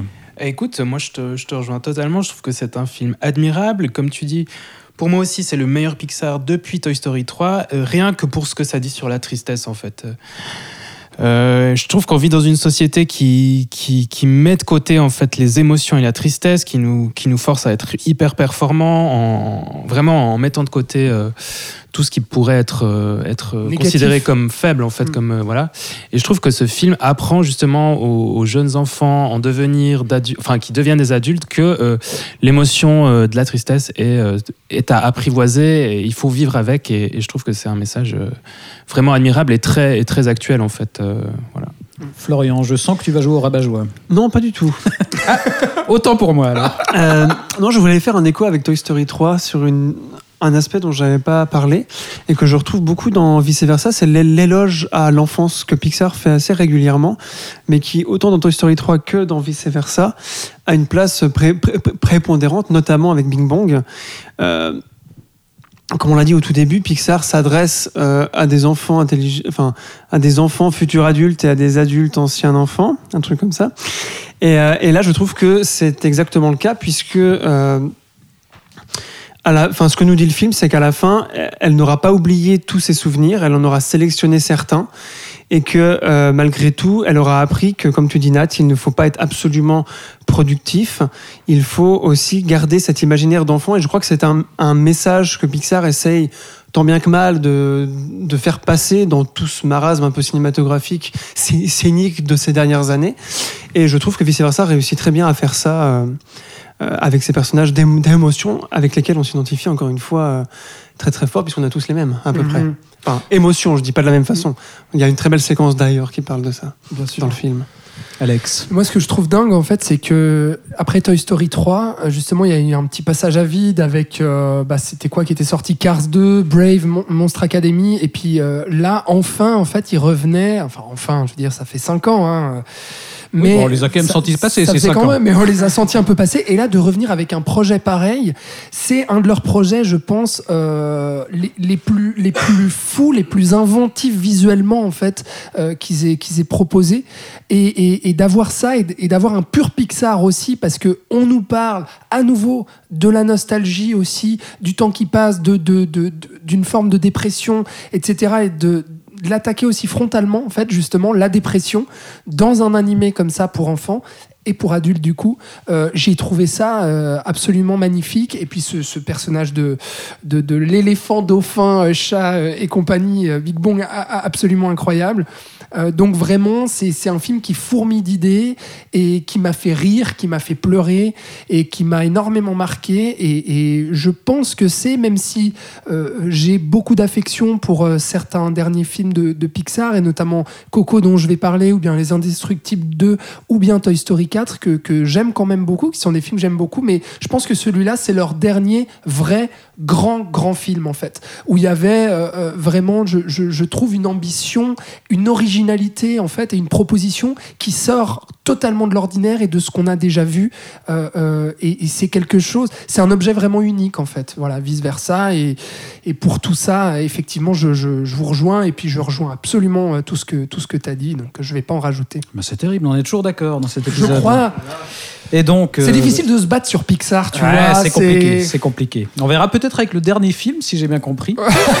Puisqu'en tout cas, avec Vice Versa, donc Pixar revient en grande forme. À nouveau, euh, le gr- grand succès critique et public, qui rassure clairement les esprits à l'époque. Et donc, euh, après ça, euh, il enchaîne avec Le Voyage d'Arlo et Le Monde de Dory, qui, malgré ce que disent certaines mauvaises langues, reste plutôt chouette, je crois qu'on peut le dire. Oui, Moi, je suis d'accord. pas- Florian est en train de de manger, Arlo heureusement, il ne peut pas intervenir. Moi, je parles de Arlo Moi, je Non, suis moi, je très tiède hein, sur euh, Dory. hein. Mais, Ah ouais euh, ouais. Ah, moi, j'apprécie j'apprécie les deux. Voilà, voilà, très bien. Arlo, je trouve, je trouve que c'est une honte pour euh, Pic- Pixar. Oh là là Bon, bah, écoutez, on, les grands mots, Allez, Florian, les mange- mange on, tes va, on va pas risquer, on va pas risquer de, de ne pas être d'accord euh, dans cet épisode. On va donc enchaîner et arriver finalement en 2017 où là vraiment c'est compliqué puisqu'on arrive avec un Cars 3 qui est encore plus oubliable que ses prédécesseurs. Mais surtout, euh, cette année-là, le, studio connaît des gros problèmes qui vont clairement entacher son image puisqu'il sera embourbé dans une affaire judiciaire qu'on va pas détailler, mais il y avait des, accords entre les studios d'animation californiens qui n'étaient pas très légaux et qui sont un petit peu retombés euh, sur, sur Pixar. Et surtout, en octobre 2017, il y a l'affaire Weinstein qui éclate. Et donc, euh, des cas de harcèlement de la part de, de John Lasseter sont dévoilés. Et, et donc là, euh, bah, c'est la dégringolade, puisque Lasseter est forcément obligé de prendre un congé sabbatique et il finira par quitter euh, carrément son poste chez Pixar et chez Disney. Donc, sale ambiance du côté de Pixar. L'image du studio familial et bienveillant, elle en prend quand même un sacré coup. Et c'est dans ce contexte fort accueillant que débarque le 19e film du studio et le dernier dont on va parler dans cet épisode. Et ce film, c'est Coco. Remember me, though I have to say goodbye. Remember me, don't let it make you cry. For even if I'm far away, I hold you in my heart. I sing a secret song to you each night we are apart. À la réalisation de ce Coco, 7 ans après Toy Story 3, on retrouve Lee Unkrich, qui est ce coup-ci secondé d'Adrian Molina, pour un film qui s'intéresse au Mexique et à sa tradition de Dia de los Muertos, ou la fête des morts. Et c'est toi qui nous en parles, Alex, avec accent. un accent euh, de même qualité, Bah, tu m'émoustilles là, euh, Thibaut, quel accent. Euh, donc oui, euh, Coco, c'est une idée effectivement de, de Leon Creech, qui est, qui est donc le, le- le premier réalisateur sur, sur ce film, qui lui est venu en fait juste après Toy Story 3, qu'il a réalisé aussi. Mais il avait peur en fait à l'époque de le développer parce que n'étant pas mexicain et devant bar- aborder en fait cette culture euh, frontalement et avec euh, réalisme, hein, on connaît la, volonté de coller au réalisme euh, de Pixar, et bien justement il, il osait pas trop le, développer plus que ça et puis se lancer complètement dans le projet. Et c'est en voyageant en fait avec ses équipes finalement, au bout d'un moment avec John Lasseter aussi, qui le confortait dans son idée en lui disant que c'était effectivement une bonne idée pour, pour ce qu'il voulait en faire. Et bien c'est en voyageant avec ses équipes au Mexique qu'il a le déclic en fait avec justement Dia de los Muertos, n'est-ce pas Euh, Très bel accent également. qui est donc très très présent, omniprésent même dans l'art en fait euh, au Mexique. Et puis là, en voyant ça et en voyant l'omniprésence de, de, de, de ce, de ce jour des morts, de cette journée des morts dans la culture mexicaine, il se dit il se dit ok, il est là en fait mon sujet, il est là mon film. Et du coup, il va développer la chose avec euh, Adrian Molina, qui est donc euh, un animateur euh, qui est rentré chez Pixar en, en 2006 et puis qui, qui a bossé notamment sur Ratatouille, sur Monstre Academy et puis qui a été notamment au scénario sur Arlo et qui se trouve avoir des racines mexicaines. Ça tombe bien. Ça tombe bien, puisque du coup, bah là, Leon Creech se sent un peu plus confortable, on va dire, dans le sens, enfin, un peu plus crédible, on va dire, d'avoir justement cette- cet homme qui a des racines mexicaines pour développer son film. Et puis, il se trouve que ce projet se développe petit à petit, mais qu'il n'y a pas grand-chose qui le presse d'un coup, si ce n'est en 2016, l'élection de Trump. Et à ce moment-là, enfin en tout cas la campagne avant l'élection de Trump, en fait, toute la campagne de Donald Trump avec cette idée, vous le savez, du mur entre les États-Unis et le Mexique, eh bien qui accélère le projet, notamment Disney qui dit, là les cocos, il faut y aller, il faut faire un film Les cocos. Les- Oh, pardon, C'est joli, oh là là. Oh, il faut y aller, c'est le moment, euh, le sujet est brûlant, et puis euh, il faut rendre hommage au Mexique et aux Mexicains et à la culture mexicaine. Et il faut faire un film anti-Trump. En gros, c'est ça l'idée. hein. Encore un film euh, de gauchiste. qui s'appelle Coco. si c'est pas- Exactement. Et donc, non seulement on va faire un film sur le Mexique en mettant en avant la culture mexicaine, mais en plus, au doublage, on va prendre exclusivement des acteurs latinos et euh, surtout des acteurs mexicains. Donc, du coup, euh, Coco, on se retrouve à la journée des morts au Mexique. On a un petit enfant, Miguel, qui veut jouer de la guitare, mais pour une raison qu'il ignore, eh bien, sa famille, en fait, lui interdit de jouer de la musique. La musique est bannie dans la famille de Miguel. Euh, il part finalement à la recherche de son prétendu grand-père. C'est une grande star de l'époque, Ernesto de la Cruz, et il se retrouve à traverser dans le monde des morts. Euh, du coup, c'est un Pixar pur jus. Pourquoi? Parce qu'il y a à nouveau euh, l'émotion, l'humour, euh, la famille, la nostalgie, la mort, les souvenirs qui sont abordés frontalement aussi. Et puis, moi, ce que j'adore dans ce film-là, premièrement, c'est le gros, même énorme travail de direction artistique. Parce que on a euh, euh, tout ce travail qui est fait sur les squelettes, qui sont euh, des squelettes finalement enchanteurs et plutôt joyeux, plutôt plaisants. Parce que c'est quand même un défi d'arriver à rendre sympathique, on va dire, une figure de squelette. De se retrouver dans cet univers des morts qu'on va rendre un peu fantaisiste et coloré à la manière justement de la journée des morts au Mexique. Donc il y a un énorme travail là-dessus et- et justement d'arriver à créer en fait, et c'est ce qu'ont dit les concepteurs du, du- film et les animateurs, c'est d'arriver à créer en fait de l'humanité et de l'empathie sans avoir la chair. Ça paraît con comme ça, mais vraiment pour eux c'était un défi de se dire comment on va réussir à, à- à rendre humain et attachant un tas d'os quoi. Donc, euh, et je trouve qu'ils euh, qu'ils y, euh, qu'ils y arrivent très bien. Donc, quand je dis tados, c'est-à-dire sans les muscles, les traits et les, et les lèvres, en fait, pour rendre justement le, le visage expressif, notamment. Et puis, il y a les couleurs dont, dont j'ai parlé, et notamment ce orange et brillant, voire doré des feuilles, en fait, qui symbolisent justement ce passage entre le, monde réel, euh, ou le monde des vivants plutôt, et le monde des morts. Et il y a cette scène magnifique, je trouve, de passage justement sur ce pont en feuillé, euh, que je trouve absolument euh, splendide, en fait, de beauté visuelle déjà. Pour, dans l'esthétique aussi, on se rapproche un petit peu dans, dans l'aspect squelettique et tout de ce qu'avait fait peut-être Burton dans Les Noces funèbres, mais sauf qu'on est à l'opposé en fait justement de cet univers morbide que, que, que dépeignait Burton dans Les Noces funèbres. On est ici dans quelque chose de beaucoup plus joyeux et coloré, euh, comme je l'ai dit. Pour on est plutôt du passage du, de Noël, justement, des, Absolument. de, de, de Monsieur Jack. Effectivement, on est beaucoup plus proche euh, euh, de ça dans l'idée et malgré justement tout, euh, ce, enfin, tout ce côté joyeux, coloré dont je parle, eh ben, il n'oublie pas en fait la dureté de la mort et la tristesse. Il fait pas croire en fait que euh, la mort c'est génial, qu'on s'amuse bien, parce qu'il y a un vrai enjeu derrière, c'est la possibilité et la peur de disparaître dans l'oubli. Et la disparition dans l'oubli, eh bien, on pense bien entendu à là-haut, on pense bien entendu à Toy Story 3, et forcément, dont tu as parlé, euh, Thibaut, dans Vice Versa avec euh, Bing Bong, typiquement. Donc ça, c'est encore une thématique récurrente de Pixar, et j'adore cette idée-là parce que on va nous montrer à un moment donné que ces morts-là, dans l'univers des morts, ils peuvent également euh, avoir leur deuxième mort finalement, c'est-à-dire tomber dans l'oubli.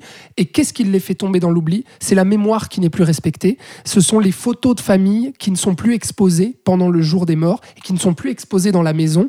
Et puis on va voir d'ailleurs un personnage mourir comme ça au bout d'un moment euh, euh, de fatigue, de vieillesse quelque part. Et je trouve ça assez beau et, tout simplement parce que bah, au fur et à mesure des âges, des décennies, des descendances, eh bien ce- ce- ce- cet ancêtre en fait se, se fait oublier. Donc m- moi j'adore ça et j'adore surtout ce qu'il dit, ce qu'il nous dit en fait de la musique et notamment euh, donc musique bah, centrale dans le récit euh, euh, et puis la Ouais, musique c'est, à nouveau c'est un des pi- enfin, c'est le Pixar où il y a clairement le plus de chansons parce qu'elle Ouais. est au cœur de la narration. justement et où on se rapproche un peu plus d'un, Disney. Disney. mais où effectivement il y a tout un discours sur la Ouais. musique. avec la musique de Michael Giacchino justement qui, apparaît d'ailleurs dans le film sous les traits d'un squelette à la fin. c'est vrai? Le chef d'orchestre du concert final, c'est, il a ah oui, ses- son d'accord. visage. Ah, il a ses traits. Ok, ok, très bien. Et donc, qui arrive, je trouve, magnifiquement à, à- à épouser en fait cette culture et cette musique mexicaine, euh, et notamment avec le titre Remember Me, qui aura été salué par l'Académie des Oscars et autres.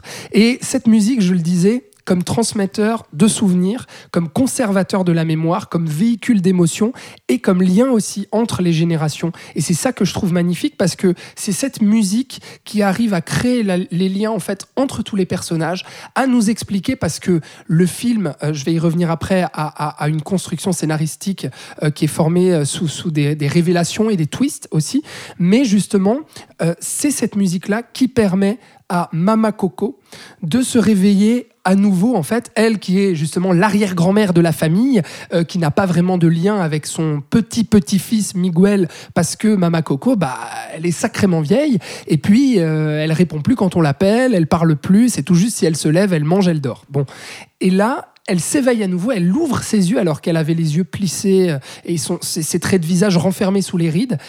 Et là, elle se dévoile en fait au moment où Miguel va lui, chan- va, va lui chanter et lui jouer une chanson à la guitare, musique qui était bannie de la famille, mais musique qui arrive à recréer le lien dans cette famille, l'émotion et, et, et, et la descendance aussi, et d'assurer justement la descendance.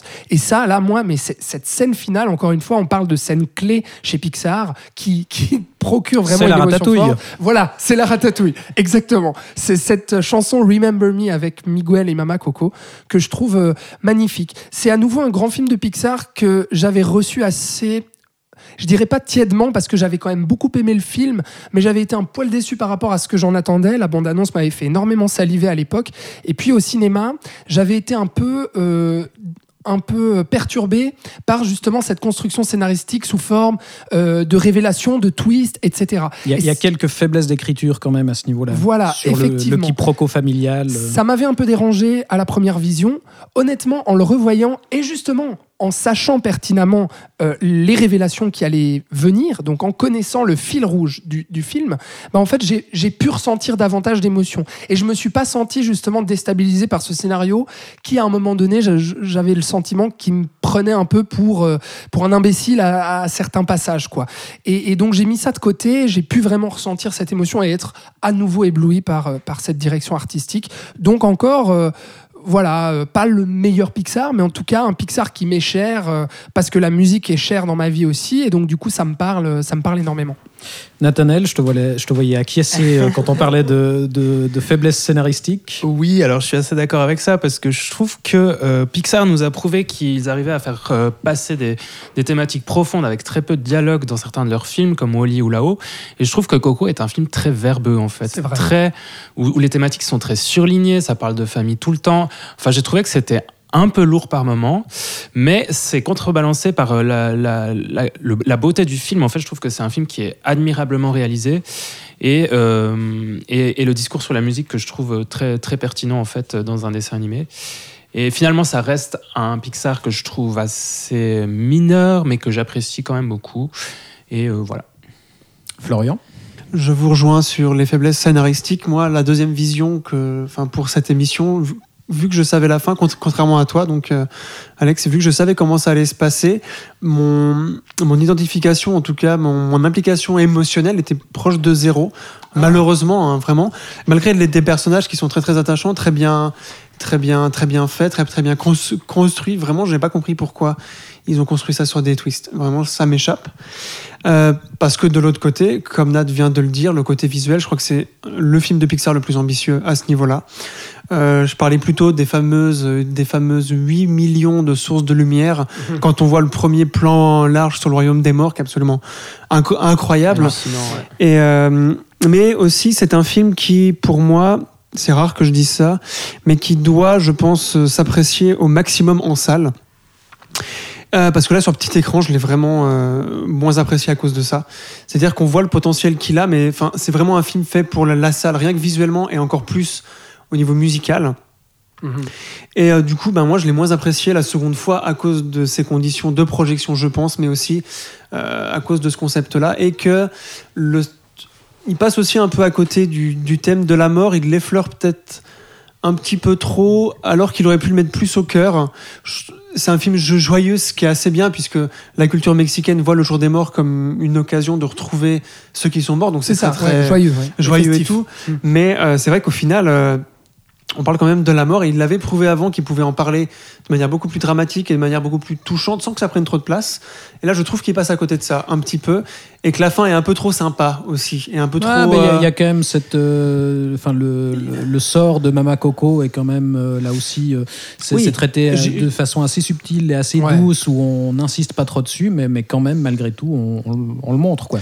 Il y, a- il y a une magnifique scène, je trouve, avec un des morts qui disparaît justement par oubli Bah, à un moment du film. Mais je trouve qu'ils vont pas assez loin en fait dans et- cette et direction. c'est pas un enjeu assez important Comme en fait. L'enjeu c'est juste que- euh, Ah, tu rigoles Ernesto. Non mais l'enjeu principal c'est euh, qui est le grand-père en fait? Qui est Ernesto machin? Bah, on- Cet enjeu de la mort revient vers la, vers la fin mais est coupé pendant au moins 30-40 Je minutes suis du pas film. d'accord. Très rapide. Non, parce qu'il y a d'un côté effectivement le. Ah, on va le bah peu. non, mais parce qu'il y a le jeune Miguel qui effectivement veut retrouver son grand-père, et de l'autre, il y a euh, ce. Mais oui, mais on, on oublie ça pendant Merde. un certain temps et on se concentre sur Ernesto.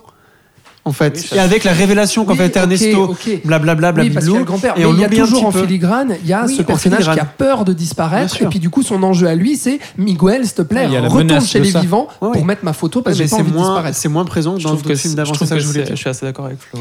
Et c'est un film qui s'est beaucoup fait attendre, comme toi, la bande-annonce, je l'ai trouvé incroyable. Et juste pour la petite histoire, euh, Disney nous a foutu ce court-métrage de 25 minutes de merde de Frozen avant. Je sais pas si vous vous en rappelez. Ah non, je me C'était souviens pas. infernal. Infernal. Et le, et voilà. Sur euh, Olaf, non?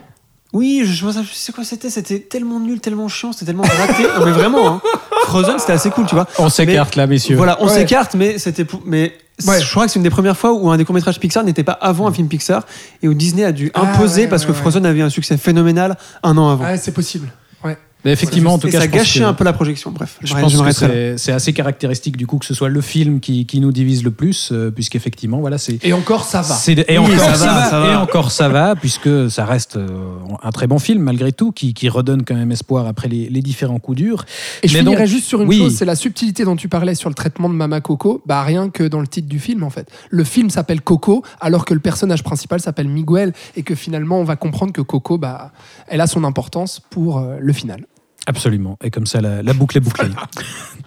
Et donc, après euh, ce, ce Coco, euh, Pixar a livré trois autres films, donc deux suites à ses précédents succès et un projet original. On a d'abord Les Indestructibles 2 en 2018, Toy Story 4 en 2019 et En avant au début de cette année 2020. On va pas revenir sur ces films parce qu'on en a déjà parlé. Je vous renvoie donc oui. aux épisodes sur Toy Story 4, sur En avant et à l'émission spéciale Blockbuster de l'été pour nous entendre sur Les Indestructibles 2. Mais on peut quand même juste rappeler une chose qu'on disait dans ces épisodes, c'est que ces dernières années, donc euh, on l'a dit, le- les bases de Pixar ont été pas mal chamboulées puisqu'il y a eu le départ de la 7 heures. Leon Critch a lui-même quitté le studio euh, l'an dernier. Euh, alors Andrew Stanton, il, a toujours plus ou moins un pied dedans, mais il n'y a pas de nouveau projet de réalisation de sa part à l'horizon puisqu'il a tenté une carrière au cinéma live avec l'excellent John Carter qui s'est planté et il réalise actuellement des séries, des épisodes de séries télé. Et on a ben, dans les membres fondateurs encore Pete Docter qui est toujours présent puisque c'est lui qui remplace à présent la 7 heures au poste de chef du département créatif et qui revient donc cette fin d'année avec le film Saul sur Disney ⁇ dont on se réjouit, je crois. Ah oui. Hein Ah oui, oui, oui. On a plutôt confiance, ça a l'air d'être la suite logique de, de vice-versa, donc Complètement. euh, on est plutôt curieux de ça. Et, et Brad Bird Est-ce qu'il reste Et Brad Bird, bah lui, ça a toujours été un membre externe, Ah, donc ça. qui sait, peut-être pour un Indestructible 3 ou un autre projet. Eh ouais, parce euh, que les Indestructibles 2, ça a cartonné. quoi. C'est ça. Et puis, Ça a euh, dépassé le, Brad Bird, le a- milliard aussi. Absolument. Mais en tout cas, lui n'est jamais impliqué euh, spécialement Non, dans le studio. Il vient quand on l'appelle, mais, Mm. euh, mais ça reste euh, un, un électron libre. Quoi. Mhm. Et malgré tout, euh, si l'émergence de nouveaux réalisateurs a toujours été un peu compliquée, bah, ça semble gentiment se mettre en place petit à petit. On a eu euh, quand même, euh, même si euh, le film divise, euh, Josh Cooley qui a démontré un certain talent sur Toy Story 4, je crois qu'on peut le dire. Dan Scanlon sur En Avant. Donc on peut avoir l'espoir que voilà, de nouveaux talents émergent un petit peu. Et le voyage d'Arlo. Et de- le voyage d'Arlo, Tu effectivement. vas te taire avec ce voyage d'Arlo Peterson. Et les, proj- les prochains projets de Pixar, on peut vite fait en parler d'ailleurs, vont encore laisser la place à des nouveaux réalisateurs, puisque on a tout d'abord le film Luca, qui devrait explorer euh, la Riviera italienne et qui sera réalisé justement par un cinéaste d'origine italienne. On a Turning Red, qui sera apparemment une espèce de relecture de Hulk, mais avec une jeune fille qui se transforme en, en panda roux géant. Et qui sera réalisé par la, la réalisatrice du court métrage Bao, qui avait plutôt, Ah, c'était bien, ça. plutôt marqué les esprits. Mhm.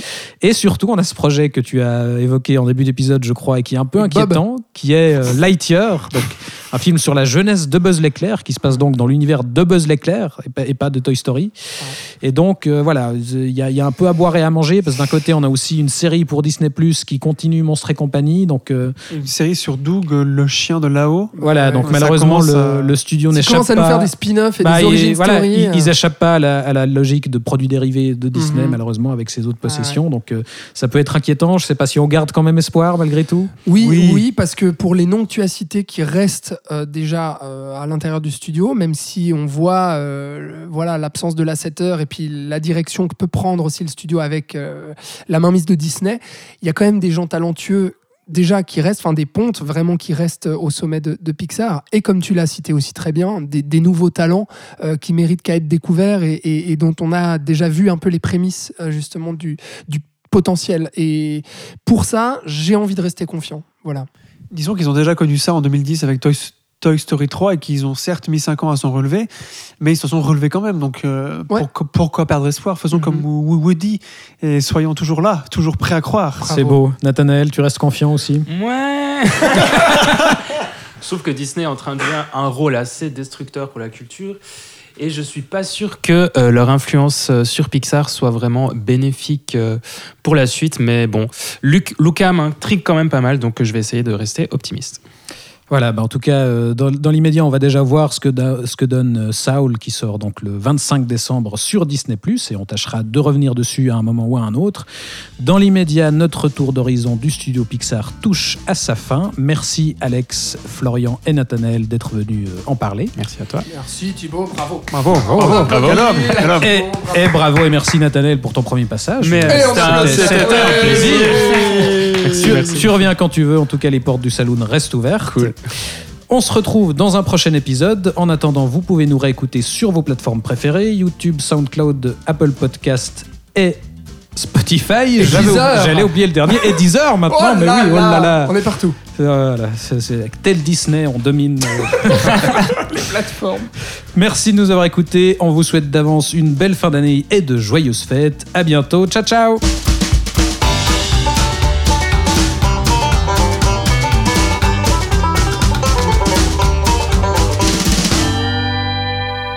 À la réalisation. Mama Coco. Mama Coco, tu peux me le refaire Il a envie de parler là. Mama Coco. Et voilà, et regarde là comme il se fout un coup de rouge dans le nez là. pense qu'on peut s'arrêter là. Très bien. C'était l'émission Pixar, merci d'être venu.